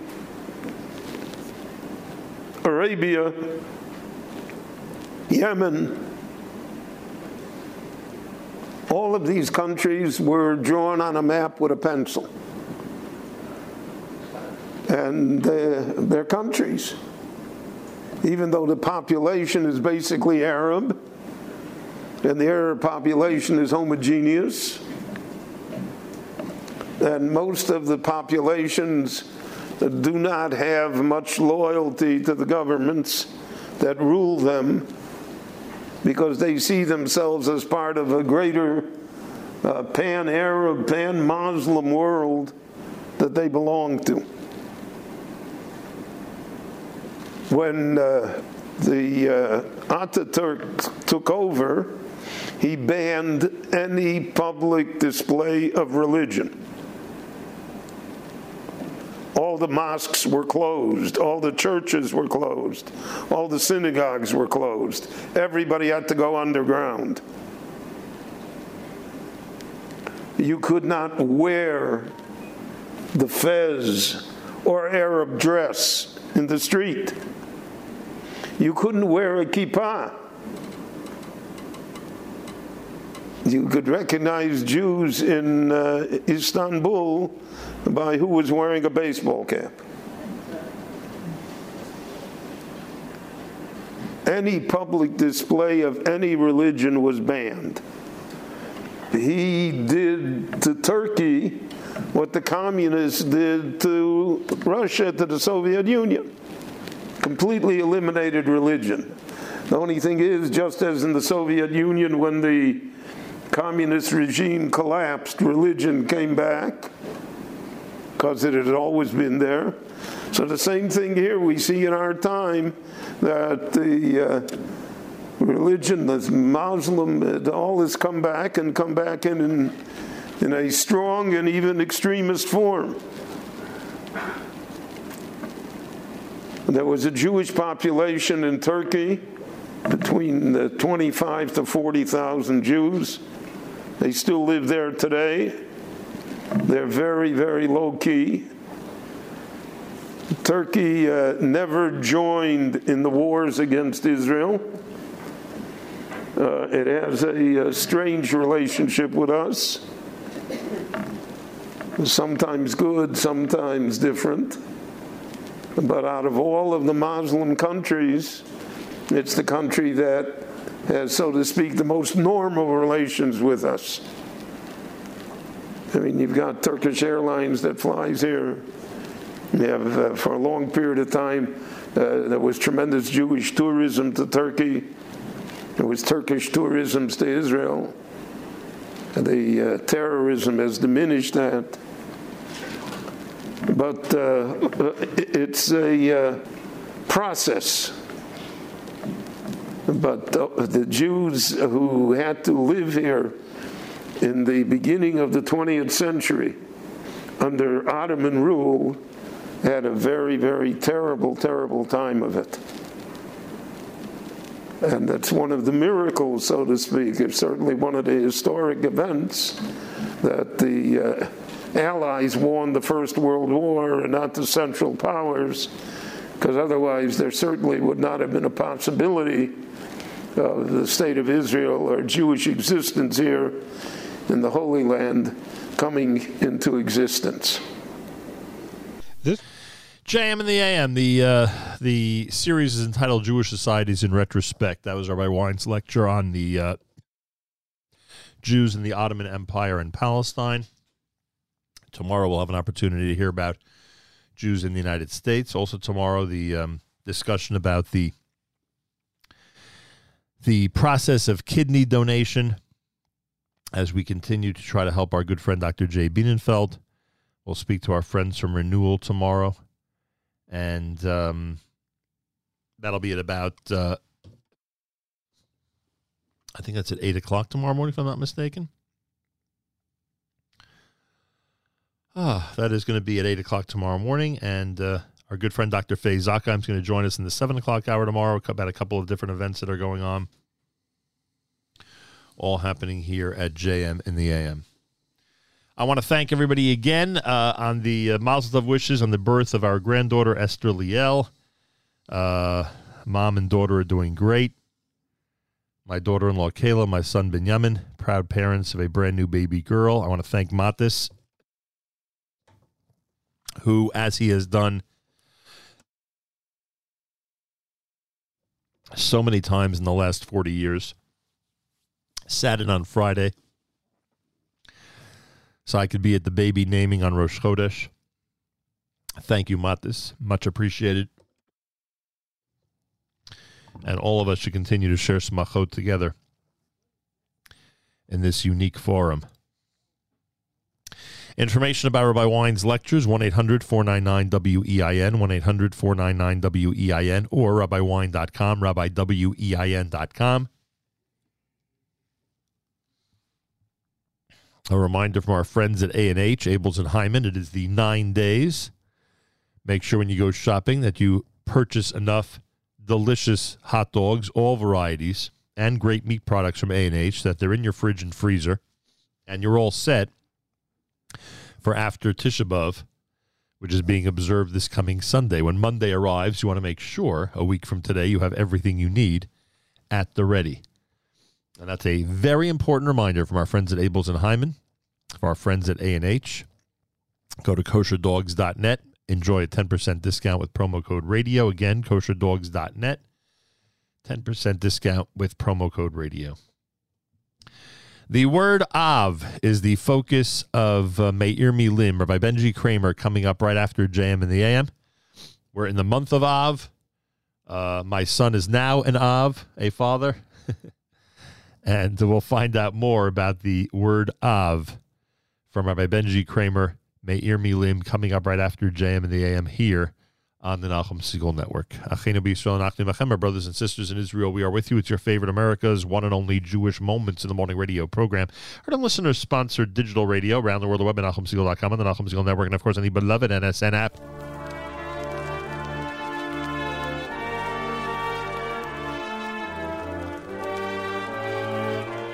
I want to give a special shout out to Avrami. That would be the one and only Avrami Finkelstein. He and his family are back in Israel, Baruch Hashem, but somehow, even while traveling the world for the last month, he has uh, made sure to keep us going and take care of every little detail that needs to be done behind the scenes to make sure the Nachum Segal Network continues to function. And I do not take that uh, lightly. I take it very seriously, and I thank him very, very much, he and his family, for all their efforts. So thank you, Avrami, and welcome back to the Holy Land. Thanks so much for tuning in. Tomorrow morning, we're back starting at uh, 6 a.m. Don't forget, Rabbi Benji Kramer is next with Meir Milim. Have a fabulous Monday. Until tomorrow, Nachum Segal reminding you remember the past, live the present, and trust the future.